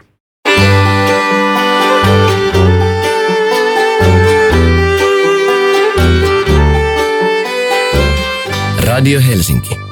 Työ bland vänner. Sinä olet ystävien seurassa. Tämä on Radio Helsinki, Musa vai Business. Minä olen Maria Veitola ja me olemme Turussa, Turun Logomossa. Tämä on suora lähetys ja täällä keskustellaan siitä, että minkälainen musiikkikaupunki Turku on. Keskustelemassa muusikko Jori Hulkkonen, Jats-muusikko ja Jatsiti Turku ryn toiminnanjohtaja Jussi Fredriksson ja pormestari Minna Arve. Moni turkulainen musa-alan tekijä on tuonut taustakeskusteluissa esille, että Turun vahvuus on nimenomaan ennakkoluulottomassa UG-tekemisessä ja kansainvälisille areenoille tähtäävässä indie-musassa. Monen mukaan Turussa tehdään musaa ensisijaisesti suoraan Eurooppaan, ei kotimaan markkinoille. Eräs tuore esimerkki tällaisesta kansainvälisille markkinoille selvästi tähtävästä uuden polven tekijästä on Louis Blue, joka kertoo seuraavassa omasta turkulaisesta koulutuspolustaan sekä siitä, millaista on aloitella musiikkiuraa Turusta käsin. Ollut tosi, tosi orgaanista. Meillä on ollut Turussa, Turussa hyvä porukka. Kaik, kaikki, tota, joiden kaama on tehnyt musiikkia tähän asti, on ollut turkulaisia. Ja tota, sitten on tullut paljon, paljon ää, apua muun muassa eri soittajilta sit Turun konservatoriolta ja, ja sen sellaista. Mä en ole itse tähän mennessä vielä kauheasti ää, niin kuin kaupungin tiloja käyttänyt hyödykseni sun muuta, mutta tota, meillä on muun muassa, jos, ää, jos jonkun tota nimen voisi antaa, niin esimerkiksi tämä Turun keskustassa sijaitseva Vimma on ää, auttanut meitä paljon muun muassa niin live-treenaamisessa. Mä aloitin NS-musiikin opiskelun alakoulussa Puolalamäen musiikkilinjalla. Ja tota, ne oli mun ne oli mun ensi tatsit tähän musiikin opiskeluun. Myöhemmin mä sit kans opiskelin pianon soittoa muun muassa, mutta se oli yksityisellä opettajalla. Sitten tota, lukios mä menin takaisin sitten tota puolella musiikkilinjalle ja tota, siellä, siellä muun muassa opiskelin vähän kitaran soittaa ja onhan siitä tullut, tullut tuota vähän, äh, vähän sellaista painetta muuttaa Helsinkiin ihan vain sen takia, että meillä on niin pienessä maassa, missä nämä keskukset on niin, äh, niin keskittyneitä. Turku on kumminkin loppujen lopuksi niin pieni kaupunki, että äh, ei mene kauan aikaa, kunnes sä oot tavannut melkein jokaisen alalla toimiva henkilö. Kyllä, olen, olen kokenut tarvetta tulla Helsinkiin, mutta musiikin teko on onnistunut täysin Turusta käsin. Näin siis Louis Blue. Mitäs teillä nousi Louis Bluun tota, ajatuksista mieleen? No, it... Paitsi, että Turku on pieni kaupunki ja kaikki tuntee toisensa. Tavallaan itse asiassa maistun, niin kuin kerron tuossa aikaisemmin, että jats, nuorena jatsmuusikkona muutin mm. Helsinkiä, mutta mut Louis Blue selkeästi vielä miettii, pitääkö muuttaa vai ei. Et siinä mielessä mä oon ehkä vähän muuttunut. To, toki ollaan vähän niin kuin eri, eri genren edustajia, mutta tämä on hyvä, hyvää pohdintaa kyllä, että voiko Turusta käsin tehdä, tehdä uraa musiikkialalla. Robin just otti tässä tähän kantaa, että hän ei halua muuttaa Helsinkiin, että hän tekee täältä, täältä, täältä käsin. Että se on mielenkiintoista kuunnella näitä nuoria, miten he, miten he kokee. Että kyllähän ne tietenkin ne musiikkialan piirit on Helsingissä, näinhän se niin kuin on, että ei, ei täällä niin kuin tavallaan sitä musa-bisnestä sillä tavalla ainakaan täällä, täällä Turussa ole, mutta se, että miten pystyy nyt sitten täältä käsin toimimaan, niin se on ihan mielenkiintoinen, mielenkiintoinen ky- kysymys. Ja sen verran tunnen Louis Blun taustaporukkaakin, että siellä on, siellä on tota, itse asiassa Severi, vibrafonisti Severi Pyysalon poika on tämä tuottaja Petru Pyysalo. Heillä on niin kuin hyvä tällainen paikallinen, paikallinen jengi kirjoittamassa tätä musiikkia ja, ja, ja turkulaisia kaikki sam, samasta koulusta kuin itsekin. Kovasti toivon, että täällä lähtisi niin kuin sellainen oma musiikkikenttä nuorten, että jengi jäisi tänne myöskin. Ja toivon myöskin, että jatspuolelle tulisi niin nuoria muusikot nimenomaan tänne, että täytyy yrittää parhaamme, että, että he pysyy, pysyy täällä, koska on ihan tosi tärkeää, että, että täällä on sitä ruohonjuuritason toimintaa. Mites, niin, niin. Miten sä Minna pormestarina ajattelet, miten tällaiset nuoret pidetään Turussa? Musta toi, mitä Jussi tuossa sanoi, että kun on useampia nuoria ja vaikka piirit, piirit on pienet, niin, niin se, että, että on tukea myös toisistaan ja, ja sellainen tekemisen meininki, niin silloin varmaan on tosi iso merkitys. Sitten mä ajattelen kuitenkin niin, että tosi hienoa ja varmaan musiikillekin ja ylipäätään esiintymiselle tärkeää, että hankkii niitä kokemuksia muualtakin ja siinä varmaan ehkä kenttä on enemmän kansainvälinen kuin, kuin, niin kuin Helsinkiä pelkästään tavoitteleva. Ajattelen ainakin niin, että varmaan monella se tavoitetaso on vähän enemmän, niin kuin tuossa oliko sun spiikissä, jossa puhuit aikaisemmin, että, että, että tehdään Tur, Turusta niin musiikkia Eurooppaan ja, ja kansainväliselle areenalle, eikä niinkään tänne kansalliselle. Ja, se on musta tosi mielenkiintoista. Ja, ja sillä mä ajattelen, että, että hakemalla sitä kansainvälistä kokemusta voi tehdä täällä Turussa välillä toivottavasti luoda sitä vahvaa henkeä ja ilmapiiriä ja kulttuuria tänne, jossa voi toimia ja sitten taas to, toimii välillä muualla, mutta varmaan rikastuttaa, että pystyy hankkimaan niitä kokemuksia muualtakin. Mm.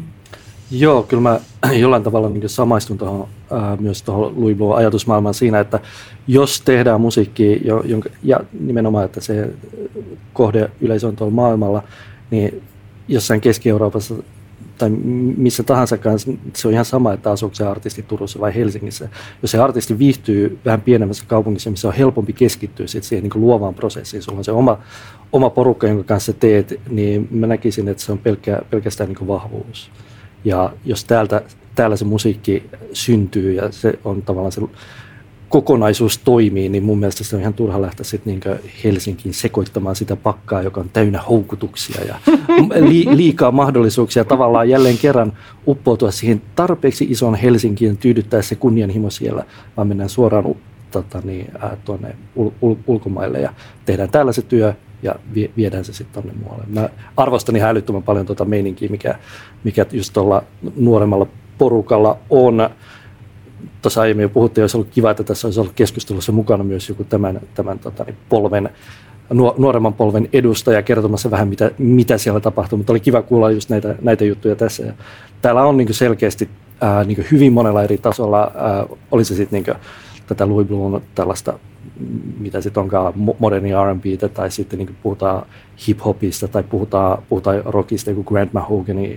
Ihan älyttömän hienoja juttuja tulee, jotka on niin lähtökohtaisesti semmoista kansainvälisen tason, että okei, tämä on valmis, niin eka biisi, eka video, jotka on kaikki tehty niin omissa oloissa kaveripiirin kanssa, ja se on saman tien niin silleen, että wow, tähän valmis paketti. Aikaisemmin tämmöiseen mä en ollut ainakaan tottunut Suomessa ollenkaan. Mun mielestä se oli aina merkki siitä, että art, aha, artisti tulee Ruotsista, koska Ruotsissa on aina osattu paketoida niin heti tajutaan, että okei, tuossa on nyt tä, tällainen juttu, näillä on selkeä visio, nyt tehdään tämä paketti ja myydään niin valmiina sellainen ää, tota niin, tar- tarkkaan mietitty juttu ja se on mahtava nähdä, niin kuin, että tällaisia niin kuin, alkaa pikkuhiljaa tulemaan ja on, on tullut jo jonkun aikaa myös täällä meillä. Se on, se on jotenkin lämmittää sydäntä. Mutta mikä juttu tämä on, että Turusta tehdään suoraan kansainvälisille markkinoille ja areenoille musiikkia ja, ja osa, osataan hyvää paketointia? Mistä, en mä, mä en haluaisi vertailla, mutta en mä ajattele, että Helsingissä tapahtuu sitä. Mikä se on? Onko se toi Aava meri, joka tuosta aukeaa vai se Ruotsin läheisyys vai, vai mikä homma se on?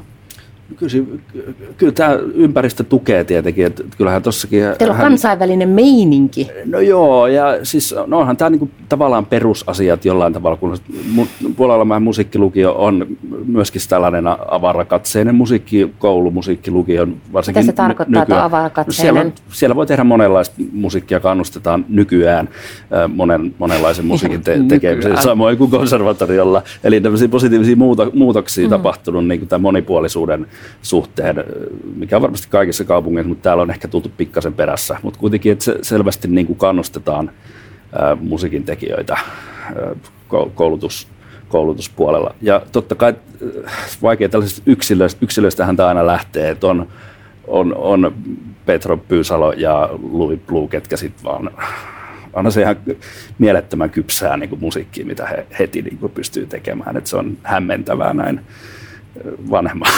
vanhemman musiikin tekijän näkökulmasta, että, että noin nuorena pystyy tekemään noin valmista. Että, että, että enhän mä ymmärrä tästä maailmasta enää paljon, paljon mitään, että miten nämä nuoret oikeasti niin kuin kypsyy niin nopeasti.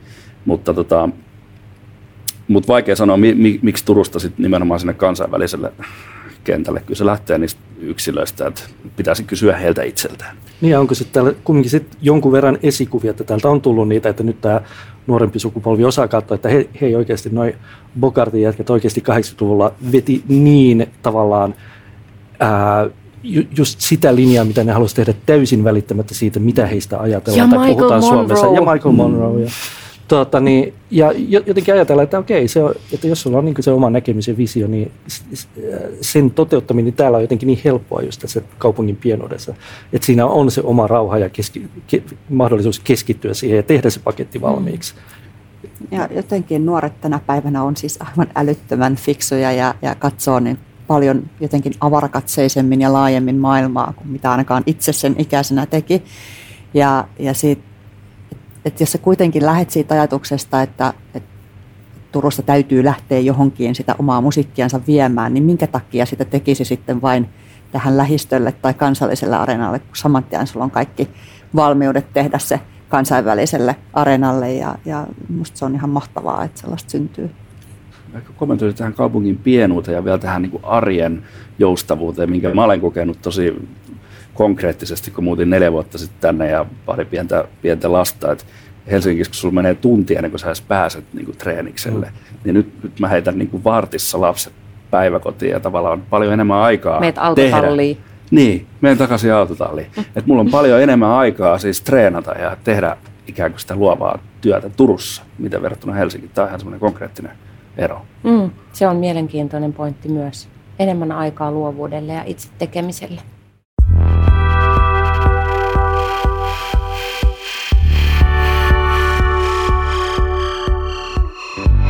Suomen virallinen puhetaajuus. Radio Helsinki.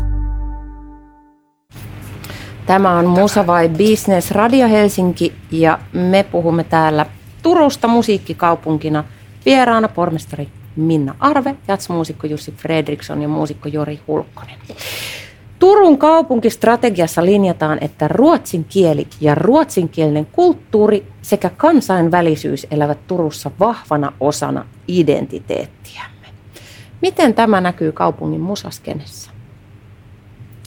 Varmaan vähän peilattiin sitä äskeisessäkin keskustelussa, että nuoret lähtee katsomaan suoraan kansainvälisille markkinoille ja, ja ylipäätään tekemään kunnianhimoisesti ja asettaa aika korkealle niitä tavoitteita. Ja ehkä se siinä musiikkiskeneessä näkyy nuorten osalta siinä, jos katsoo sit esimerkiksi, mitä mä nyt katson kaupungin puolesta vähän enemmän, niin Turun musiikkijuhlat, joka on klassisen musiikin festivaali, tuo Suomeen joka vuosi kansainväliseltä areenoilta sellaisia huippuartisteja, jotka ei Suomessa välttämättä ole aikaisemmin esiintyneet tai, tai eivät esiinny muualla kuin täällä Turussa.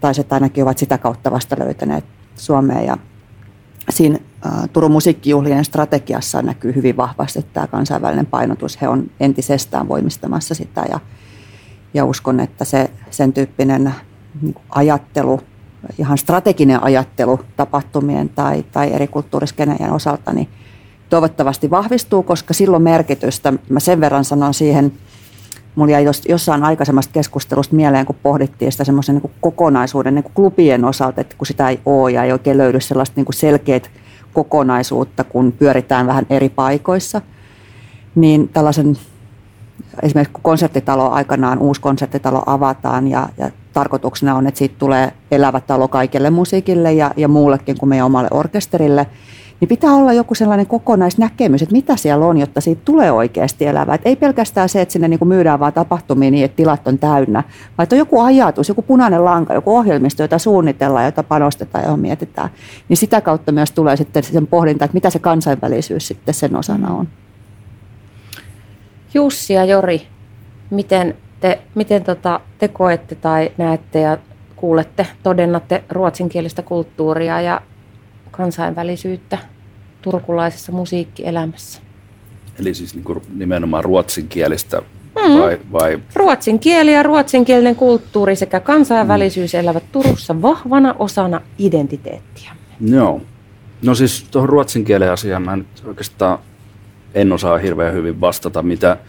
Ei ole tullut vastaan. Ei, ei niin paljon, sanotaan näin, mutta to, siis totta kai tehdään niin kuin svenska, ton Opus Svenska Teatterin kanssa tehdään yhteistyötä mm. tuodaan sinne ruotsikieliseen teatterin musiikkisisältöjä. Että me ollaan tehty vuosikausia yhteistyötä. Että se nyt on semmoinen konkreettinen tapa tuoda suomen ruotsalaiseen yhteisöön sitten musiikkikulttuuria. Että on se ehkä niin kuin oma, oma panos tähän, tähän teemaan, mutta en mä oikein muuten sitten osaa sanoa, mikä olisi just, just sitä. Okei, no siis tämä Arkkipelago Sea Jazz-konsepti, mikä on tämmöinen kesäfestivaalien sarja Euroopassa, äh, Euroopassa siis äh, Saaristomeren alueella Euroopassa, siellä me ollaan. Tota, eli Baltic Yachts, Korpo Sea Jazz, Turku Sea Jazz, Åland Sea Jazz, neljä festivaalia, niin tämä on tällainen ruotsinkielinen konsepti hyvin vahvasti. Mutta en mä osaa nyt puhua muuta kuin niistä, mitä mä itse tuo, tu, tuotan. Eli en, ei mulla mitään laajaa käsitystä siitä, minkälainen tämä ruotsinkielinen. Mutta ka- kansainvälinen, kylläkin tämä Turku, Turku on, että kansainvälisiä artisteja pyörii täällä. Toki tänne on äh, aika kallista tuoda, ylipäätään Suomeen tuoda, tuoda kansainvälisiä artisteja. Jos tässä Keski-Euroopassa, niin homma olisi paljon yksinkertaisempaa, koska raha. Äh, mutta tota, pyritään esimerkiksi Turkujatsiin tuodaan, joka vuosi tuodaan kansainvälisiä artisteja, että se on meidän niin kuin, tehtävä nykyään. Ja, ja esimerkiksi Turku Jazz-festivaalillahan on, on erittäin maineikas historia tässä asiassa 80-90-luvulla, kun Rainer Koski oli vielä vetämässä tätä tapahtumaa ja veti myöskin ruisrokkia, niin hän oli ihan pioneeri tässä, tässä hommassa. Että hän teki 30 vuotta ihan älyttömän hienoa työtä Turku ja, ja toi kaikki nämä niin maailman tähdet silloin. Nyt kun päädyin tähän tehtävään, niin suurella kunnioituksella luin sitä, sitä historiaa et, et, et, ja tulin vaan siihen, huomasin, miten se on myös yhdestä ihmisestä ollut kiinni, että siellä, ja sitten kun opin, opin tuntemaan hänet myöskin hän, tässä ihan lähi, lähiaikoina, niin tota, tota, huomasin, että siellä on yksi ihminen, kenellä on ihan mieletön palo siihen musiikkiin. Ja hän toi ne kaikki isot nimet silloin aikanaan, kunnes sitten si- siirtyi sivuun tuosta tehtävästä. Ja sen jälkeen se tavallaan loppu, mm. loppu se kansainvälisyys myöskin Turku ja nyt koitetaan elvyttää tätä, tätä myöskin Rainerin perintöä. No kyllä mä näkisin, että toi, toi Ruotsin läheisyys ää, niin kulttuurillisesti kuin sitten ihan maantieteellisesti, kyllä sillä on ollut ihan älyttömän iso merkitys. Ää, itse siis olen tuolta pohjoisesta Ruotsin rajan läheltä ja mulle olen, olen kasvanut niin tuon ruotsalaisen radion ja TVn ääressä. Ja kyllä mä huomaan sellaisen tietyn kodikkuuden täällä Turussa ollessani siihen, että täällä on myös hyvin vahva vaikutus tuolla, tuolla Ruotsin läheisyydellä ja ää, tota niin, niin tuolla niin kuin, ihan, ihan kaikessa tuolla niin indieskenessä, puhuttiin sitten klubimusiikista tai rockista tai missä tahansa popmusiikissa, niin siellä on kyllä niin näitä kaksikielisiä sitten niin yllättävän paljon ää, aktiivisessa roolissa ja tuo, jo, on ollut niin aina välillä tällaisia vähän pidempiäkin ää, just jotain klubi-iltoja, missä on niin kuin, laivalla on helppo tulla tuosta yli. On tuotu niin kuin, ruotsalaisia artisteja, on ollut niin klubi-iltoja, joissa on nimenomaan ollut tämmöisiä pieniä vaihtoehtoisia, mutta jonkun tietyn todella innokkaan piirin ää, dikkaamia ää, ruotsalaisia bändejä Tukholman alueelta ja miksei kauempaakin Ruotsista. Ja my, myös niin kuin, käydään levyostoksilla Ruotsin puolella, niin enää se ei tietenkään ole mikään merkittävä juttu, mutta joskus aikoinaan sillä on varmasti ollut niin todella iso vaikutus. Ja tota, niin, kyllä mä näkisin, että tuo Ruotsin läheisyys on yksi niitä syitä, minkä takia Turun ää, kulttuuri laajemminkin on, on, on jotenkin mun mielestä aina ollut, niin kuin tuossa joskus aiemmin puhuttiin, ne enemmän semmoista eteenpäin katsovaa, koska ei tietenkään enää näinä päivinä niinkään, mutta joskus aikoinaan Suomeen tuli kaikki asiat aina vähän myöhemmin ja se oli tuolla rajalla asuvana. Aina hauska huomata, että monet asiat tuli Kemiin Ruotsin kautta ennemmin kuin ne tuli Helsinkiin. Ja mä olen sitten niin myöhemmin oppinut, että myös Turkuun monet asiat tuli Ruotsin kautta nimenomaan ennemmin. Ja sitten ne tuli muualle Suomeen vähän niin sitten myöhässä. Ja ilman muuta niin noi, ka, ka, kaikki mahdollinen kulttuurillinen vaikutus, että käydään Tukholmassa katsomaan keikkoja, käydään katsomassa näyttelyitä, konserteja. Moni artisti ei tule Suomeen, mutta tästä on helppo mennä katsomaan sinne ja ottaa vaikutteita. Äh, kaikkea mahdollista. Tukholma on kuitenkin suurkaupunki ja sinne on tosiaan helppo mennä ja sieltä on helppo tuoda sitten niitä ajatuksia tänne. Ja mä luulen, että se on yksi sellainen juttu, mikä mm. kyllä sitten näkyy ja kuuluu mm. edelleen Mahtavaa, tänä päivänä. että sä toit tämän aspektin tähän näin. Mä itse asiassa ajattelen tosi samalla tavalla, että täällä ehkä se Ruotsin läheisyys on henkisestikin aika lähellä Ruotsi ja erityisesti Tukholman seutu, ja sinne on helppo lähteä. Ja se ei ole iso juttu lähteä Tukholmaan keikalle, se on ihan sama kuin lähteä Helsinkiin keikalle melkein. Et, et sillä tavoin se on tuonut asioita paljon lähemmäksi, ja siinä varmaan tämä kielinen, kieli, kieliyhteys ja, ja kulttuurinen yhteys, historiallinen yhteyskin sit kuitenkin kantaa jonkinnäköistä voimaa siellä takana. Joo. Vielä lisään tuo. Meillä on tämä Flame Jazz Cruise, mikä mainitsit tuossa, mikä on siis tota, noin, niin, Turusta Tukholmaa ja takaisin. Niin meillä on täällä ollut monesti ruotsalaisia bändejä silleen, että, että, että ne soittaa siis paluumatkalla silloin, kun sunnuntaina tullaan takaisinpäin. Me otetaan aamulla ruotsalainen bändi kyytiin ja he esiintyy sitten paluu, paluumatkalla ja sitten he jää nukkumaan ja heräävät seuraavana aamuna sitten taas Tukholmasta. Että tämän tyyppinen myöskin tähän Ruotsiin liittyvä yhteistyö tuli mieleen. No, miten sitten muut kuin ruotsinkieliset kieli- ja kulttuurivähemmistöt on mukana tekemässä turkulaista musiikkielämää? Onko havaintoja? Siis varmasti on. Ja tota, niin, mä jotenkin itse koko ajan odotan, että tulisi tulis enemmän, enemmän sellaista tuota, niin, et, et, jälleen kerran olla, olla vähän ruotsia perässä, mutta jos katsoo, mitä, mitä tota, niin, ruotsalainen popmusiikki ihan puhtaasti on, jos ajatellaan ihan vain niin, tuota, niin, artisti, artisteja, mi, mi, mistä, mistä ammennetaan. Et se ei ole enää pelkästään sitä brittiläistä, ää, amerikkalaista, myös ka- kaikki mahdollinen etninen puoli, mitä siihen voidaan tuoda, sitten niin ur- urbaanimusiikin kautta ja kaikki tällainen. Mä näkisin, että Suomessa eletään juuri nyt sitä murroskautta, mikä sitten näkyy tietenkin ehkä isommissa kaupungeissa Helsingissä vähän edellä, mutta niin ilman muuta se täälläkin, täälläkin niin tapahtuu ja mennään eteenpäin. Mutta jälleen kerran tässä on nyt puolitoista vuotta oltu siinä ihme odottavassa tilassa, että on tosi vaikea sanoa, että, että, että niin minne tästä sitten mennäänkö homma aukeaa, mutta mä odottaisin, että niin jotenkin mennään niin jälleen vähän isommalla skaalalla eteenpäin. Mä en osaa sanoa, miten se musiikin tekemisessä näyttäytyy, mutta kyllähän Turku on monin tavoin hyvin kansainvälinen kaupunki ja sillä tavoin aika samantyyppinen tässä suhteessa kuin vaikka pääkaupunkiseutu. Että meillä on valtavan iso tai valtavan iso, mutta siis hyvin merkittävä kuitenkin yhteisö, joka on muunkielinen kuin suomen tai ruotsinkielinen ja, ja aika tavalla asutaan vielä aika tiiviissä yhteisöissä, niin varmasti se näkyy kulttuurissakin jollakin tavalla ja tulevaisuudessa varmasti vielä entistä vahvemmin. Joo, no itse, itse kun jatsmusiikin kentällä toimin, niin tämä on aika luonteva kenttä tavallaan yhdistellä erilaisia kulttuureja. On paljon afrikkalaista, afrikkalaista musiikkia, arabikulttuuria ynnä muuta yhdistetään tosi luontevasti jatsmusiikki, niin kuin tietenkin popmusiikki myöskin, myöskin että et, tota, se on aika sellaista niin kuin arkipäivää toki niin kuin jatskulttuuri, muusikot on aika pitkälti Helsingissä, ne tulee aika paljon, se, ne vaikutteet tulee kuitenkin tänne sieltä, kun bändit tulee keikoille ja, ja tietenkin kansainvälisesti itse toivoisi, että tänne syntyisi sitä ruohonjuuritason niin jatstoimintaa ja että niitä muusikoita kasvaisi lisätään. Niitä on nyt rupeaa vähän tulemaan, mutta tota, no, se, on, se on kovin hidasta että se, mitä ehkä voitaisiin tehdä, itsekin voisin tehdä enemmän, että miten saavuttaa niin kuin yleisöjä myöskin niin kuin maahanmuuttajayhteisöistä. Mutta mut sekin on yksi, että, sitä sisältöä ää, pitää olla, mikä kiinnostaa myöskin heitä.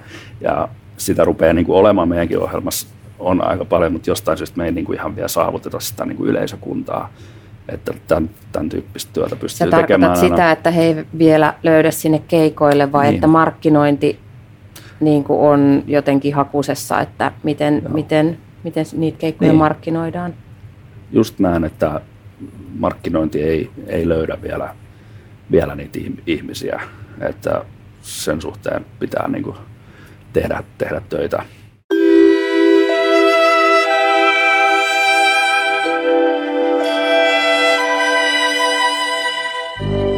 Radio Helsinki. Muusikkojen radio. Musa vai business? Turussa jo nyt puhutaan Turun musiikkielämän tulevaisuudesta. Turkuun nimittäin saadaan kohta uusi konserttitalo. Ja seuraavassa Turku Filharmonian intendentti Nikke Isomöttönen kertoo lisää konserttitalon tilanteesta sekä siitä, mihin tarpeeseen uusi talo tulee vastaamaan. Turun kaupunginvaltuusto on tehnyt tuossa reilu kuukausi sitten päätöksen siitä, että Turun konserttitalo, uusi konserttitalohanke etenee. Nyt on valittu tämän uuden talon toteuttava ryhmittymä, ryhmittymä Harmonia, toteuttamaan tämä talo. Ja nyt sitten tässä alkaa, alkaa kehittämisvaihe, eli tehdään hankesuunnitelma. Hankesuunnitelma pitäisi valmistua ensi kesään mennessä.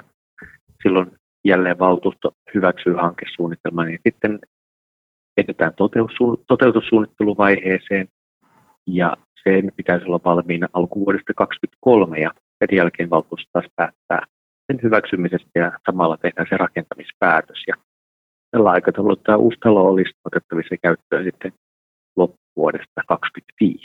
Tällaisella aikataululla edetään. Turun nykyinen konserttitalo on rakennettu vuonna 1952 ja se on suunniteltu tilanteeseen, jossa orkesterin toiminta ja orkesterin koko oli aika erilaista kuin se on tänä päivänä. Silloin orkesterissa oli, orkesterissa oli reilu 30 soittajaa ja kaikki talon tilat on todettu sen mukaan.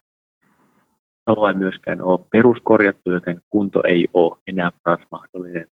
Mutta suurin asia on ehkä se, että ne tilat ei vain yksinkertaisesti riitä nykyisen kokoiselle ää, orkesterille ja henkilökunnalle.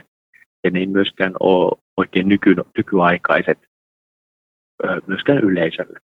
Eli esimerkiksi on vain yksi sali, talossa ei voi järjestää mitään niin kuin rinnakkaistoimintaa, useampia tapahtumia yhtä aikaa. Ja myös niin kuin akustiikan kannalta tuo sali on vähän pieni sen meidän nykyisen kokoisen orkesterin äänimastalle. Eli paljon on sellaisia asioita, jotka ei parhaalla mahdollisella tavalla palvele, ei yleisöä eikä, eikä meidän ammattilaisia täällä talossa. On vaikea sanoa, mikä on kaikkein hienointa siinä uudessa talossa. Oikeastaan nostaisin kaksi puolta. Ihan mahtavaa on se, että orkesteri, meidän musiikin ammattilaiset saa viimeinkin sellaiset tilat, jotka on suunniteltu ja rakennettu siihen tarkoitukseen, niin ne palvelee sitä käyttötarkoitusta. Siellä on hyvät harjoittelutilat, siellä on konserttisali, jossa on ensiluokkainen akustiikka. Se on aivan tosi tärkeä juttu ja siitä meillä tällä orkesterissa iloitaan ja ollaan tosi kiitollisia, että tämmöinen päätös on tehty. Ja se toinen puoli on se, sitten se yleisö. Että yleisökin pääsee nauttimaan ää, talon monenlaisista tapahtumista ja tietysti erityisesti orkesterin musiikista sellaisissa olosuhteissa, joissa se orkesteri pystyy toimimaan parhaalla mahdollisella tavalla ja talo kokonaisuutena, se on hieno, upea, ää, tilat on toimivat, niin me uskotaan, että, että siellä saadaan ihan uudenlaisia mahtavia elämyksiä. Minna Arve, pormestari. Millainen hanke tämä uusi konserttitalo on kaupungin hallinnon näkökulmasta?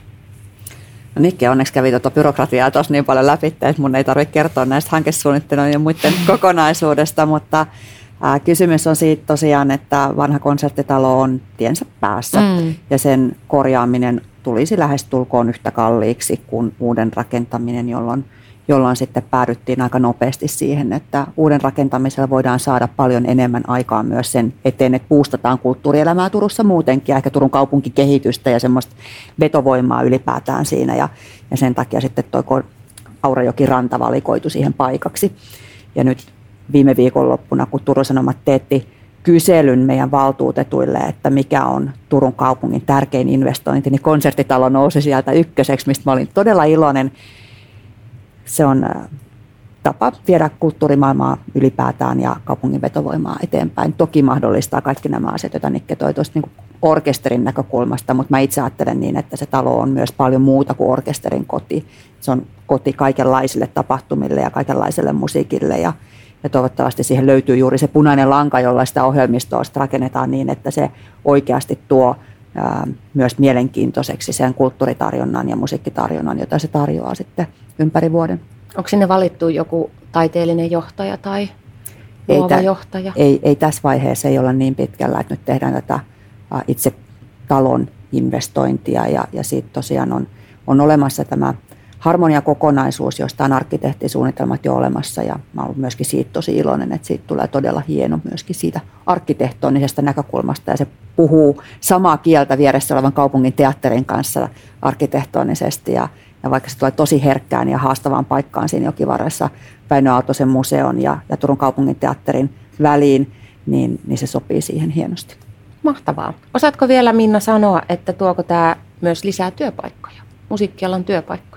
Mä olen ihan varma, että sitä kautta, että se tuo ylipäätään lisää kulttuurivetovoimaa ja, ja onnistuneella tavalla, kun saadaan pyörimään se ympärivuotisesti se ohjelmisto siellä, niin se tuo myös lisää työpaikkoja Turkuun.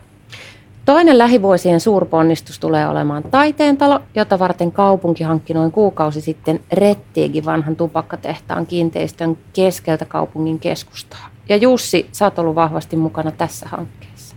Kerrohan, mistä on kysymys.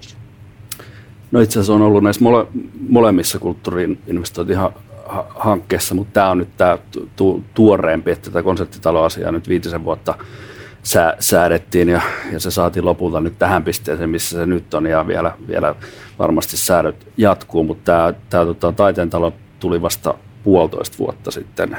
Mistä se lähti? No se lähti alun perin ihan taidekentän tilakriisistä, eli meillä on tosi paljon taiteilijoita jäämässä tilattomiksi, kuvataiteilijoita, musiikkitoimijoita, ihan kirjallisuus toimijoita ja laidasta laitaan teattereita ynnä muita. Ja sitten alettiin pohtia, että miten tämä, ja tämä tuli myöskin kaupungille sitten pohdittavaksi, että miten tämä ratkaistaan. Mutta tämä idea sitten ta- taiteen talosta tuli ihan taiteen, taiteilijoilta itseltään, eli huomattiin, että Rettikin tupakkatehdas on tyhjillään ja täällä on ihan mieletön upea kortteli keskellä upeinta Turkua. Että tässä nähtiin se kaupunkikehittämispotentiaali ja se, että se mahdollisuus, mitä taiteen ja kulttuurin avulla voidaan luoda luoda sitten ihan uudenlainen vetovoimatekijä Turun ihan keskustaan. Ja me lähdettiin sitten meidän taide, taideyhteisö, meitä on, on Taidekahvit niminen verkosto, se ei ole mikään, meillä ei ole Y-tunnustakaan, mutta ollaan erittäin hyvin järjestäydytty ja pidetään kokouksia säännöllisesti. Meillä on kiertävä puheenjohtajuus ja, ja tässä, on, tässä on mukana 30 organisaatioa. Niin tota, sitten meillä on tällaisia ikään kuin yksiköitä, tilatyöryhmä, vaikuttavuustyöryhmä, ketkä keskittyy aina tietymään johonkin, ja mä oon ollut tässä tilatyöryhmässä sit mukana. Ja, ja tota, ollaan esitetty tätä kaupungin suuntaan tätä ajatusta, ja, ja lopulta se sitten toteutui, että kaupunki päätti ostaa tämän kiinteistön, joka todennäköisesti tulee ratkaisemaan sitten niin kuin useita näistä tilaongelmista, mitä taidekentällä on.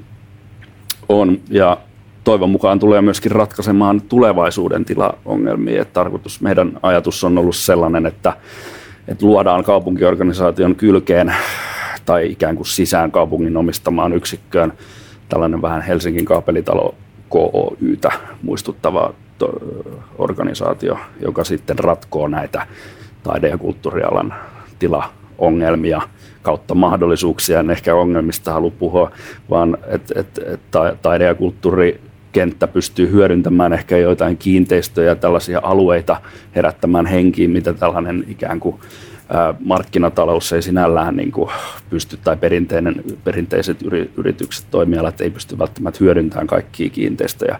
Että löytyisi tällainen yksikkö, joka, johon kasvaisi tällaista osaamista, mitä esimerkiksi Raine Heikkinen ja muut, ketä kaapelitehtaalla toimii. Heillä on yli 100 000 neliöä tällaista tilaa heidän organisaatiossa ja se on kaupungin omistama ää, osakeyhtiö. Niin tämä on ollut se meidän ajatus ja se tuntuu erittäin hyvältä ja etenee tällä hetkellä ainakin ihan suunnitelmien mukaan. Minna, miten etenee? Etenee kyllä hyvin ja itse asiassa tästä vielä niin kuin omasta näkökulmasta, niin tässä onnistuu jotenkin aikataulullisesti nyt yhdistymään monta asiaa, minkä takia tämä oli mahdollista. Ja tärkein ehkä niistä oli, tämä, tämä on tämä koronan ehkä näistä niin kuin yksi hyvistä puolista, jos sillä voi ajatella, että on mahdollista tässä kohtaa toteuttaa, niin, niin Rettiikin kiinteistöllä on etsitty kaupunki ei ole omistanut sitä aikaisemmin, mutta tiedän, että sinne on etsitty pitkään omistajaa ja, ja siinä on ollut erilaisia hankkeita, jotka ei ole sitten edennyt ja jotkut niistä oli, oli menossa maaliinkin ennen koronaa, mutta sitten koronan takia viivästyi ja, ja sitten samaan aikaan, kun tuli kysymys siitä, että mitä tapahtuu taiteilijoille, jotka, jotka on kaupungin tämmöisiä taiteilijoita, kuvataiteilijoita pääsääntöisesti, jotka joutuu nykyisistä tiloistaan sitten tässä vuodenvaihteen paikkeilla lähtemään. Ja lähdettiin niin kuin ensin ratkaisemaan sitä kysymystä. Sitten taiteilijat toi, tämä taidekahviverkosto toi esille sen veivät mutkin kädestä pitää just sitä suurin piirtein viedä sinne katsomaan, että et kato nyt kuinka hienoa paikkaa täällä on. Ja, ja tota, tässä voisi olla ja tässä voisi joo, olla. Joo, no ja, toki, toki tota, se ei nyt ole ihan pelkästään se, mutta se on aivan keskellä meidän vanhaa kaupunki, vanhan suurtorialuetta, joka on, on tässä myöskin kehittämisessä juuri lähtenyt. Itse asiassa viime viikolla kaupunginhallitus on hyväksynyt tämän vanhan kaupungin kehittämisen suun, niin pääkohdat ja tästä, nämä asiat kun yhdistyy, nämä pisteet niin sanotusti yhdisty, mm. niin tämä mahdollistuu ja, ja siinä on sellainen paikka, että me saadaan sitä vanhaa kaupunkia elävöitettyä myös, pystytään ratkomaan näitä taiteilijoiden tilakysymyksiä. Se on aivan kaupungin ytimessä ihan mielettömän upea paikka. Suuri osa turkulaisista ei ole koskaan käynyt edes siinä piha-alueella, vaikka se on aivan kaupungin ytimessä sen takia, että siellä on toiminut aikaisemmin kouluja. Sitä ennen se oli tosiaan tehdaskäytössä ja erilaisessa teollisessa käytössä. Ja mun miehenikin, joka on asunut koko ikänsä ja sukunsakin täällä näin niin kuin vaikka kuinka pitkään, niin viime kesänä eka kerran, kun siellä järjestettiin että pieni ilmiötapahtuma, niin, niin oli siellä käymässä ja, ja se on, siinä on valtavasti mahdollisuuksia. Ja mä ajattelen ehkä vielä niin, että, että sen lisäksi, että se toki tuo taiteilijoita ja taiteen tekijöitä siihen taloon ja kortteliin, niin se ei ole pelkästään sitä, vaan, vaan muitakin luovan alan toimijoita, jotka, jotka sitten mahdollistaa kaikkea sellaista, minkä takia ihmiset tulevat myös sinne ja, ja että se konseptin pitää pitää sisällään asioita, jotka mahdollistaa, että tavalliset turkulaiset tai kuka tahansa matkailijaksi tänne tulevat tai ylipäätään ihminen niin kuin pääsee sinne jo, jotenkin, on siellä sitten kahvilla tai, tai, tai baari tai ravintola tai klubi tai mitä se sitten ikinä onkaan näyttely, jotta pääsee sinne fiilistelemään. Sinne varmaan tulee myös esittävää taidetta jollakin tavalla ja, ja tosiaan että me saadaan portit avattua sinne vanhalle suurtorille ja, ja, ja joka paikkaan siihen, niin se on, se on aivan ainutlaatuista Suomessa. Milloin ne portit avataan? Mikä on tavoite? Eilen.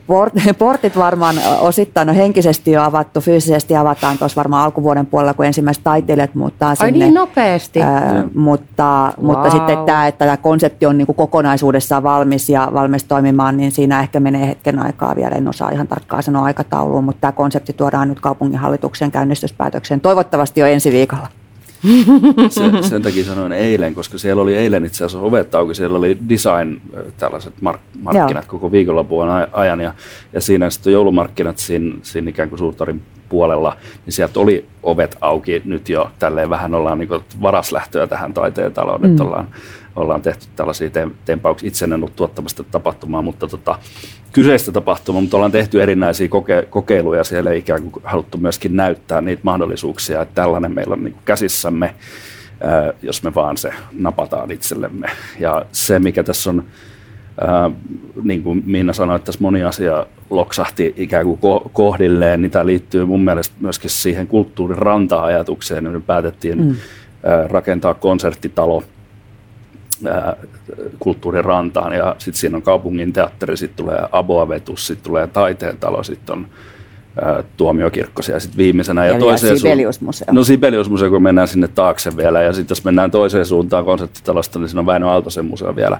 Et siinä on ikään kuin tällainen pitkä kulttuuri, Ranta. Ää, kulttuuriranta.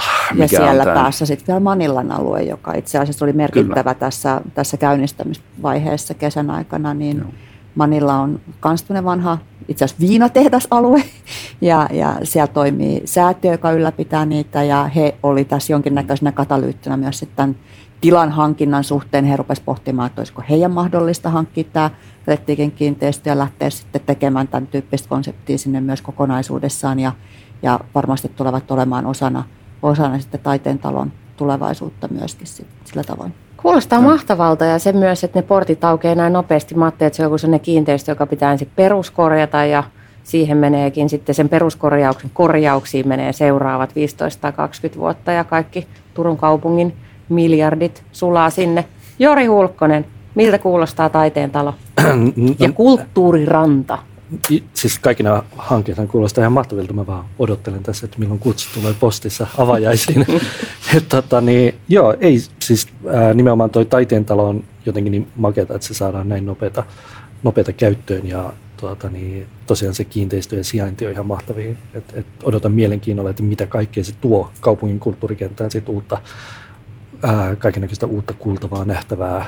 Ää, ja sitten tämä, tämä konserttitalo. Toivoisin, että siitä tulisi niin saman tyyliin, mikä Helsingin musiikkitalo on. Että se on niin enemmän myös tämmöinen poikkitaiteellinen. Että se ei ole pelkästään se konserttitalo, vaan sillä järjestetään kaiken näköistä avantgardea ja kokeellista ja elektronista ja kaikkea mahdollista. Ja havainnekuvat näyttää hienoilta ja mikäs tässä ollessa odotellessa, että kulttuuriranta avautuu.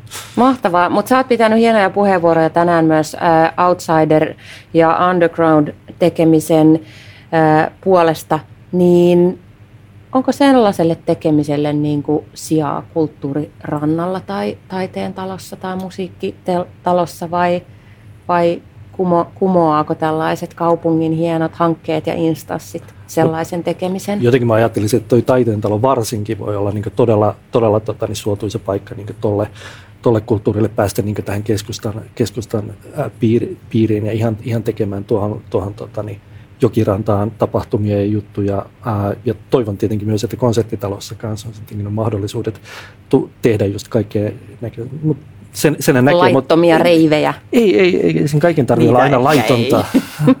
ne, ne järjestetään sitten tuossa uudella sillalla. Niin. Ja, mä sanoisin ehkä tuohon, että mäkin toivon, että molempiin, molemmissa pystyy tekemään kaikenlaista ja monenlaista. Se, on, se, se toive ei yleensä riitä, että, että näissä hankkeissa tosi usein toivotaan kaikkea ja sitten ei välttämättä ihan tiedetä edes mitä ollaan tekemässä, koska se ehkä se dialogi niiden ammattilaisten kanssa ei välttämättä ole aina ihan, ihan niin kuin kohillaan. Että esimerkiksi musiikkitalo on lähdetty tekemään orkesterin ehdoilla. Sitten se on niin kuin orkesterin koti ja sitten kun lähdetään puhumaan, että siellä on kaksi salia – ja puhutaan vaikka Nikken kanssa, että okei, milloin teillä on varattu toi sali, milloin teillä on toi, että mikä se teidän niin kuin, käyttöastetta näissä saleissa on, niin se on aika korkea. Et meillä on, on kuitenkin vaan kaksi salia siinä, että se, se, ne realiteetit pitäisi niin kuin, aika pian tulla tunnistaa tässä, tässä kehittämisvaiheessa, että, että, että minkä tyyppinen monimuotoisuus on oikeasti mahdollista, jotta se pääkäyttäjä kuitenkin sen toiminta voi hyvin. Että sama se Helsingin musiikkitalo itse asiassa vähän kritisoisin siitä, että, että se on myöskin rakennettu ihan pääkäyttäjien ehdoilla, että siellä on radiosinfoniorkesteri, mm-hmm. Helsingin kaupunginorkesteri, Sibelius Akatemia, että ne käytännössä käyttää niitä saleja, et eihän siellä hirveästi muita. To, toki sitten vuokrataan kovaa hintaan ulospäin, mikä on sitten ihan, ihan tärkeää sen talon toiminnan kannalta, mutta ei se semmoista niinku ruohonjuuritason toimintaa ole yhtään. Ja kahvistakin joutuu maksaa varmaan 5 euroa vai mitä se tavallaan se, mä, mä koen sen itse, itse, itse on opiskellut siellä, että on tuttu ympäristö. No kahtena kesänä että, siinä on ainakin ollut Radio Helsingin mutta tosi kiva kesäterassi, missä on, missä on missä on tota vähän pienempiä ää, okay. nousevia artisteja ja. ja tunnettujenkin artistien spessukeikkoja. Okei. Okay. tuutte tekemään sit sinne konserttitalon kattoterassille sama. Voidaan tulla. Pidetään sovittuna, kirjoitan sen mut, tähän näin. Mutta tämä, tämä, tämä ehkä on se just, että, että itse puhun paljon kulttuurikentän arkipäivästä. Et toki voi järjestää niin kuin kaikenlaisia ikään kuin tempauksia, sellaisia, mitkä alkaa ja loppuu. Mutta itse koen, tai olenkin, teen tätä asiaa ympäri vuoden joka päivä. Niin, niin, ja mun fokus on enemmän siinä, että miten, miten luoda sitä niin kuin kestä, lifestylea. kestävää kulttuurista tavallaan mm. muutosta kaupungissa, mistä se, se niin kuin lähtee liikkeelle, on siitä arkipäivästä, että miten konserttitalossa tai musiikkitalossa, mitä, mitä siitä halutaan puhua. Mun nähdäkseni on tällä hetkellä, mitä siitä vuokrataan yksittäisille toimijoille silloin tällöin, mutta että jos siinä olisi mahdollista vielä luoda jonkinlainen tila, missä pystyisi se kulttuuri, monipuolinen kulttuuri ja vierailuisesti jonkinlainen mahdollisesti klubikulttuuri, siinä on mahdollisuudet rakentaa sinne musiikkiklubi, ei nykyisen tilaohjelman ihan puitteissa, mutta, mutta tota noin, niin se on, on, on sen verran tutkinut, että se on, on mahdollista. Ää, ja se on myös mahdollista taiteen talossa, ää, mutta miten nämä kaksi vuoro puhuu tässä nyt tulevien ehkä puolen vuoden aikana, niin se on ihan mielenkiintoista keskustella, kun nyt päästään puhumaan sisällöistä ja keskustelen sisällön tuottajien kanssa myöskin, että, että mitä, se, mitä se monimuotoisuus itse asiassa käytännön tasolla tarkoittaa. Mm. Että sitä ei voi mistään vaan niin kuin päättää, että luomme monipuolisen talon keskustelematta niiden tekijöiden kanssa. Kyllä, ja nyt teidän täytyy myös keksiä se keino, että miten ne, me, ne turkulaiset kieli- ja kulttuurivähemmistöt otetaan mukaan näihin hankkeisiin tekemään sellaisia sisältöjä, jotka lähtevät heistä ja jotka heitä kiinnostavat se on sillä tavoin minusta niin kuin hyvä huomio ja, ja mielenkiintoista niin kuin lähteä pohtimaan enemmän, että kuitenkin mietitään että kulttuuri varmaan jokainen meistäkin niin kuin tietyllä tavalla niistä omista lähtökohdistaan. Ja se ei välttämättä ole sitten ollenkaan eri kulttuureista tuleville se lähtökohta ja edes kiinnostuksen aihe ja miten, miten sitä ehkä niin kuin heidän omaa luovuttaan tuetaan ja mahdollistetaan erilaisten kulttuurien syntyminen, niin on, on musta sellainen asia, jota on kiinnostavaa kyllä pohtia. Kiinnostavaa saada nämä eri väestöryhmät mukaan ja sitten tämä, mikä on mahtavaa, että, että esimerkiksi me istutaan nyt samassa pöydässä, että sä tiedät, Jori, mitä on elektronisen musiikin kulttuuri ja mitä se vaatii. Ja niin kuin täsmälleen. Ja, ja, ja, sitten me ollaan pormestarin kanssa juttelemassa tästä ai, aiheesta. Niin mun mielestä se on niin kuin hienointa tässä, että, että tavallaan on se yhteys kaupungin ja kulttuurikentän välillä tiivistynyt itse tosi paljon tässä viime vuosina. Että me päästään kertomaan, että jos me halutaan luoda elektronisen musiikin kulttuuria, niin, niin päästä saada se dialogi käyntiin. Tai sitten mistä, mistä koostuu esimerkiksi hyvinvoiva jatskulttuuri kaupungissa, mitä se oikeasti vaatii. Niin siitä päästään niin kuin hyvään suuntaan, että se dialogi toimii.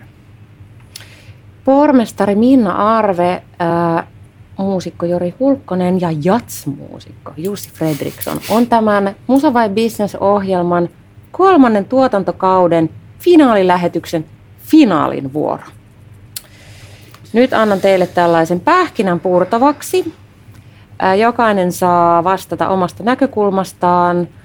Olette, olettepa sitten turkulaisia musiikin kuluttajia tai ammattiroolissanne, saatte ihan valita.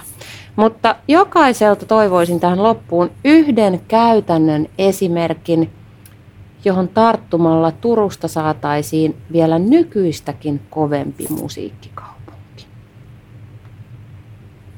Mikä olisi joku yksi sellainen asia, mitä tänne pitäisi vielä tämän kaiken äskenkin mainitun lisäksi, mitä pitäisi räjäyttää tai tuoda tai voisi olla joku, mikä on tässä puhuttukin. No tätä ei tässä tullut ilmi, mutta niin mun mielestä tämä, nostetaan taas esille tämä pandemia. Se on mun mielestä niin avannut aika mielenkiintoisia ovia ää, kaiken, kaiken ikävän lisäksi, niin on, on tehty, niin tavallaan madaltunut ilmeisesti ainakin puhun nyt täysin ää, tota niin, kaupunkilaisena, joka tykkää kuluttaa kulttuuripalveluja enkä, enkä tekijänä. Mutta niin on, on madaltunut ilmeisesti tämä byrokratian määrä ja mahdollisuudet tehdä asioita, jotka on helpommin lähestyttävissä. Hyvä esimerkki toi ää, tuomiokirkon edustalla ollut, ollut tuota, niin vähän samanlainen kuin teillä siellä Helsingissä oli tämä, mikä se nyt olikaan nimeltään siinä Senaatin torilla oliko se Senaatin torilla? Joo, Tällainen missä niistä puhut, tuomaan markkinat, kesäterassi. Kesäterassi, kesäterassi. kesäterassi. Mm. eli täällä oli vastaavanlainen, mä en tiedä pääsitkö käymään, tämä on nyt kahtena kesänä ollut täällä, eli molempina pandemia kesinä, niin äh, siellä on ravintoloiden kojuja, vähän niin kuin Helsingissä ravintolakojuja ja baareja, jotka muodostaa semmoisen yhtenäisen kokonaisuuden. Tässä tietenkin helpottaa se, että alkoholilainsäädäntö muuttui tuossa muutama vuosi sitten, että tämmöisiä jättimäisiä yhteisiä isoja anniskelualueita voi olla ja sitten siellä soi musiikkia ja siellä on kaikkea tällaista. Ja mä toivoisin, että tämä ei jäisi minkään niin pandemian tällaiseksi niin laastariksi, että, että annetaan ravintoloille mahdollisuus järjestää ulkona tapahtumia, ää, koska sisätiloissa voi olla jotain rajoituksia tai muuta, vaan niin, että tällainen jatkuisi, että tuotaisiin enemmän, enemmän niin tuota elämää tuonne kaduille ja saataisiin semmoista tai mä koen ainakin itse, että se, se kaupunkikulttuuri tulee just tuollaisesta niin vähän pienemmistä spontaaneista jutuista, joita tapahtuu siellä. Täällä on sitten niin tuommoisia pysyviä enemmän järjestettyjä, mutta myös se, että niin tulee tämmöisiä kaiken maailman pop-up-juttuja joko tuohon jokirantaan tai puistoihin ja kaikkea tällaista. Ja se nyt ilmeisesti on ollut pari vuotta helpompaa juuri pandemian takia. Siitä on tehty helpompaa. Joten ää, mä näkisin ainakin, että, että kaupungin viihtyvyys ja se, ää, mi, miten täällä voi ää, nauttia olemisesta – no, varsinkin tietenkin kesäaikaa, niin, niin, tuota, niin mä toivoisin, että se ei jäisi vaan tällaiseksi niin pandemia-ajan jutuksi, vaan tuosta opittaisiin, kuinka hienoa tällainen elävä katutasolla oleva kulttuuri on parhaimmillaan. Mulla on, mulla on sama toive Helsinkiin. Ja tässä ohjelmassa aikaisemmin, olisiko ollut Tampereen jaksossa, erityisesti puhuttiin siitä, että että se kun kaupungissa tapahtuu, niin se myös olennaisesti vaikuttaa suoraan ihmisten turvallisuuden tunteeseen. Mm. Eli kun on säpinää ja liikennettä, niin ihmisillä on turvallisempi olo. Niin kysymys on paljon myös siitä, että kenelle niin kuin julkinen tila kuuluu Kyllä. tai miten sitä julkista tilaa käytetään. Ja nyt puhun julkisista tiloista niin kuin puistoina ja jokirantana ja katuina ja näin. Ja Mä lupaan, että tuomiokirkon terassi jatkuu. yeah. ja, ja kaiken lisäksi mä toivon ja teen ainakin itse kaikkeen, että tämmöinen ketteryys, mikä, mikä niin tämän pandemian myötä mm. tuli tällaisen vähän uudenlaisen kokeilevan kaupunkitilan käytön suhteen, niin, niin jatkuu. Ja kesällä oli Kristinan kadun kokeilu, jossa tuotiin niin kuin yhden katupätkä suljettiin kokonaan liikenteeltä ja, ja sinne tuotiin terasseja ja tämmöistä tapahtumamattoa, johon sai varata kuka tahansa itsellensä ajan, mille tahansa niin omalle ajalle voi esittää, myydä, whatever. Ja sitten tuli tosi positiivista palautetta. Ja, Varattiinko niitä slotteja? Joo, siellä oli ihan, ihan kävin siinä terassilla ja siihen tuli tämmöisiä parklet-terasseja muutamalle ravintolalle ja oltiin siinä syömässä, niin siinä oli karaoke ainakin sinä aikana ja sitten oli ai, jotain ai, nuorten, ai.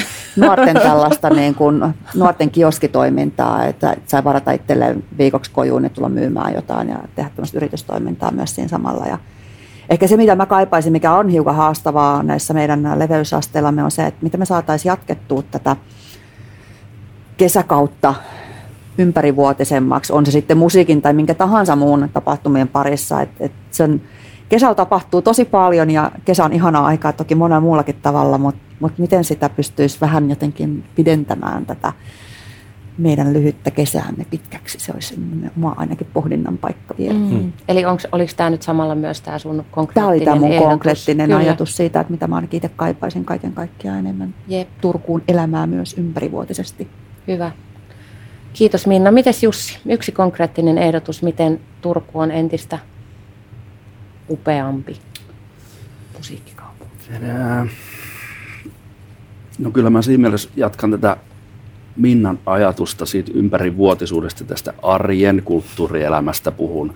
Et mä itse odotan tältä konserttitalo kautta musiikkitalo ja taiteen hankkeet itse erittäin paljon, koska kyllä, se, kyllä tämä niin kulttuur, musiikkielämän edistäminen liittyy tosi paljon niihin paikkoihin, missä sitä musiikkia voi esittää ja että se, se kenttä, kenttä voi hyvin. Että ruvettaisiin puhua niistä sisällöistä, mitä me halutaan tähän kokonaisuuteen, mitä meiltä kaupu- musiikkikaupunkina, mitä meiltä puuttuu. Ja onko nämä kaksi hanketta sellaisia, mitkä pystyisivät vastaamaan niihin, niihin puutteisiin. Ja siihen me tarvitaan just näitä asiantuntijoita, ketkä kertoo, miten sitä musiikkikulttuuria oikeasti luodaan.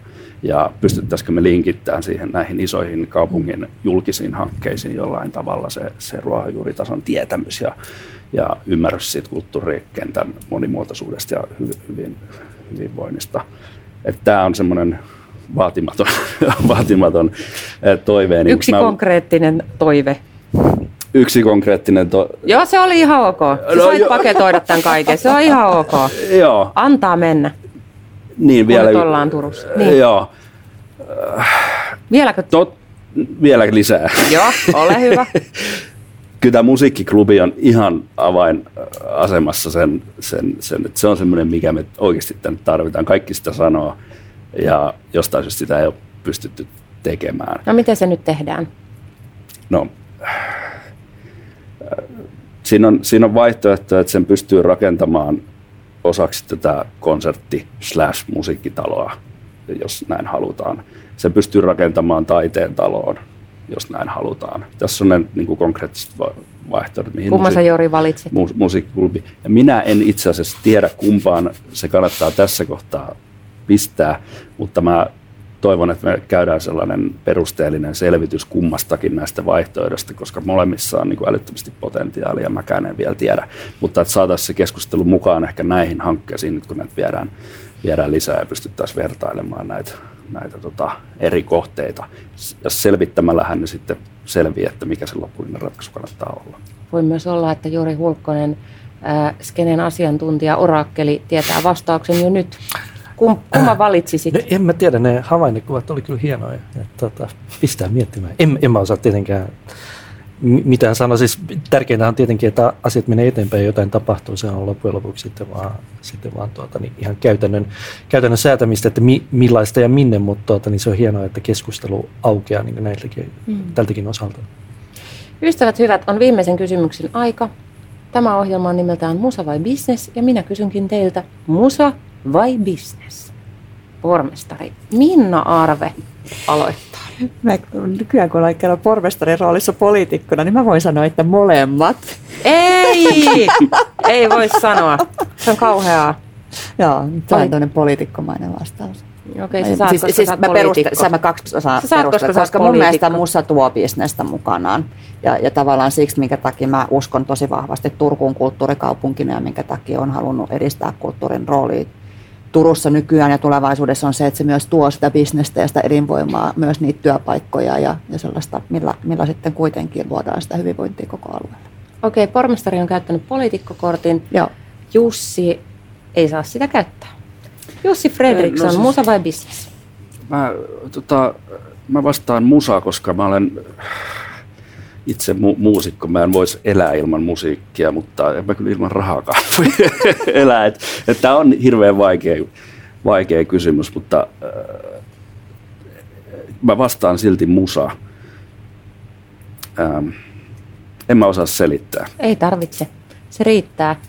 Jori Hulkkonen, musa vai business? Ää, no, tämä on helppo, helppo kysymys. Ää, tota, niin, business ilman musaa on maailman masentavia ajatus ja musa ilman bisnestä, let's do this. Eli musa totta kai. Mahtavaa. Hei, lämmin kiitos keskustelusta. Kiitos. Kiitos. Kiitos. Hyvä Turku. Tämä on ollut huikein Hyvä Radio Helsinki. mielenkiintoista Jee! ja mukavaa. Niin, me ollaan täällä FMS nykyään täällä Turussa. Kyllä. Ja sitten me hostataan se tota, kattoterassi siellä musiikkitalolla. Niin, se- se on jo kirjoitettu joo. ylös. Ja ylös on kirjoitettu myös, että Turku ei ole konemusiikin mekka. Ei ole koskaan ollutkaan, vaan hotspot. Ja sitten kirjoitettiin ylös että sä voit tulla käymään ensi kesänä sitten tuomiokirkon terdelle. Niin, kyllä. Kyllä, oikein harmittaa, että nyt on marraskuu, mutta onneksi kesään on lyhyt aika. Tämä oli Radio Helsingin Musa vai Business-ohjelman kolmannen tuotanko- tuotantokauden viimeinen lähetys. Kiitos todellakin keskustelusta ja tämän lähetyksen ja kaikki muutkin aiemmat lähetykset voit kuunnella podcastina Radio Helsingin appista, nettisivulta tai muilta podcast-alustoilta. Kiitti ja heippa! Kiitos. Kiitos.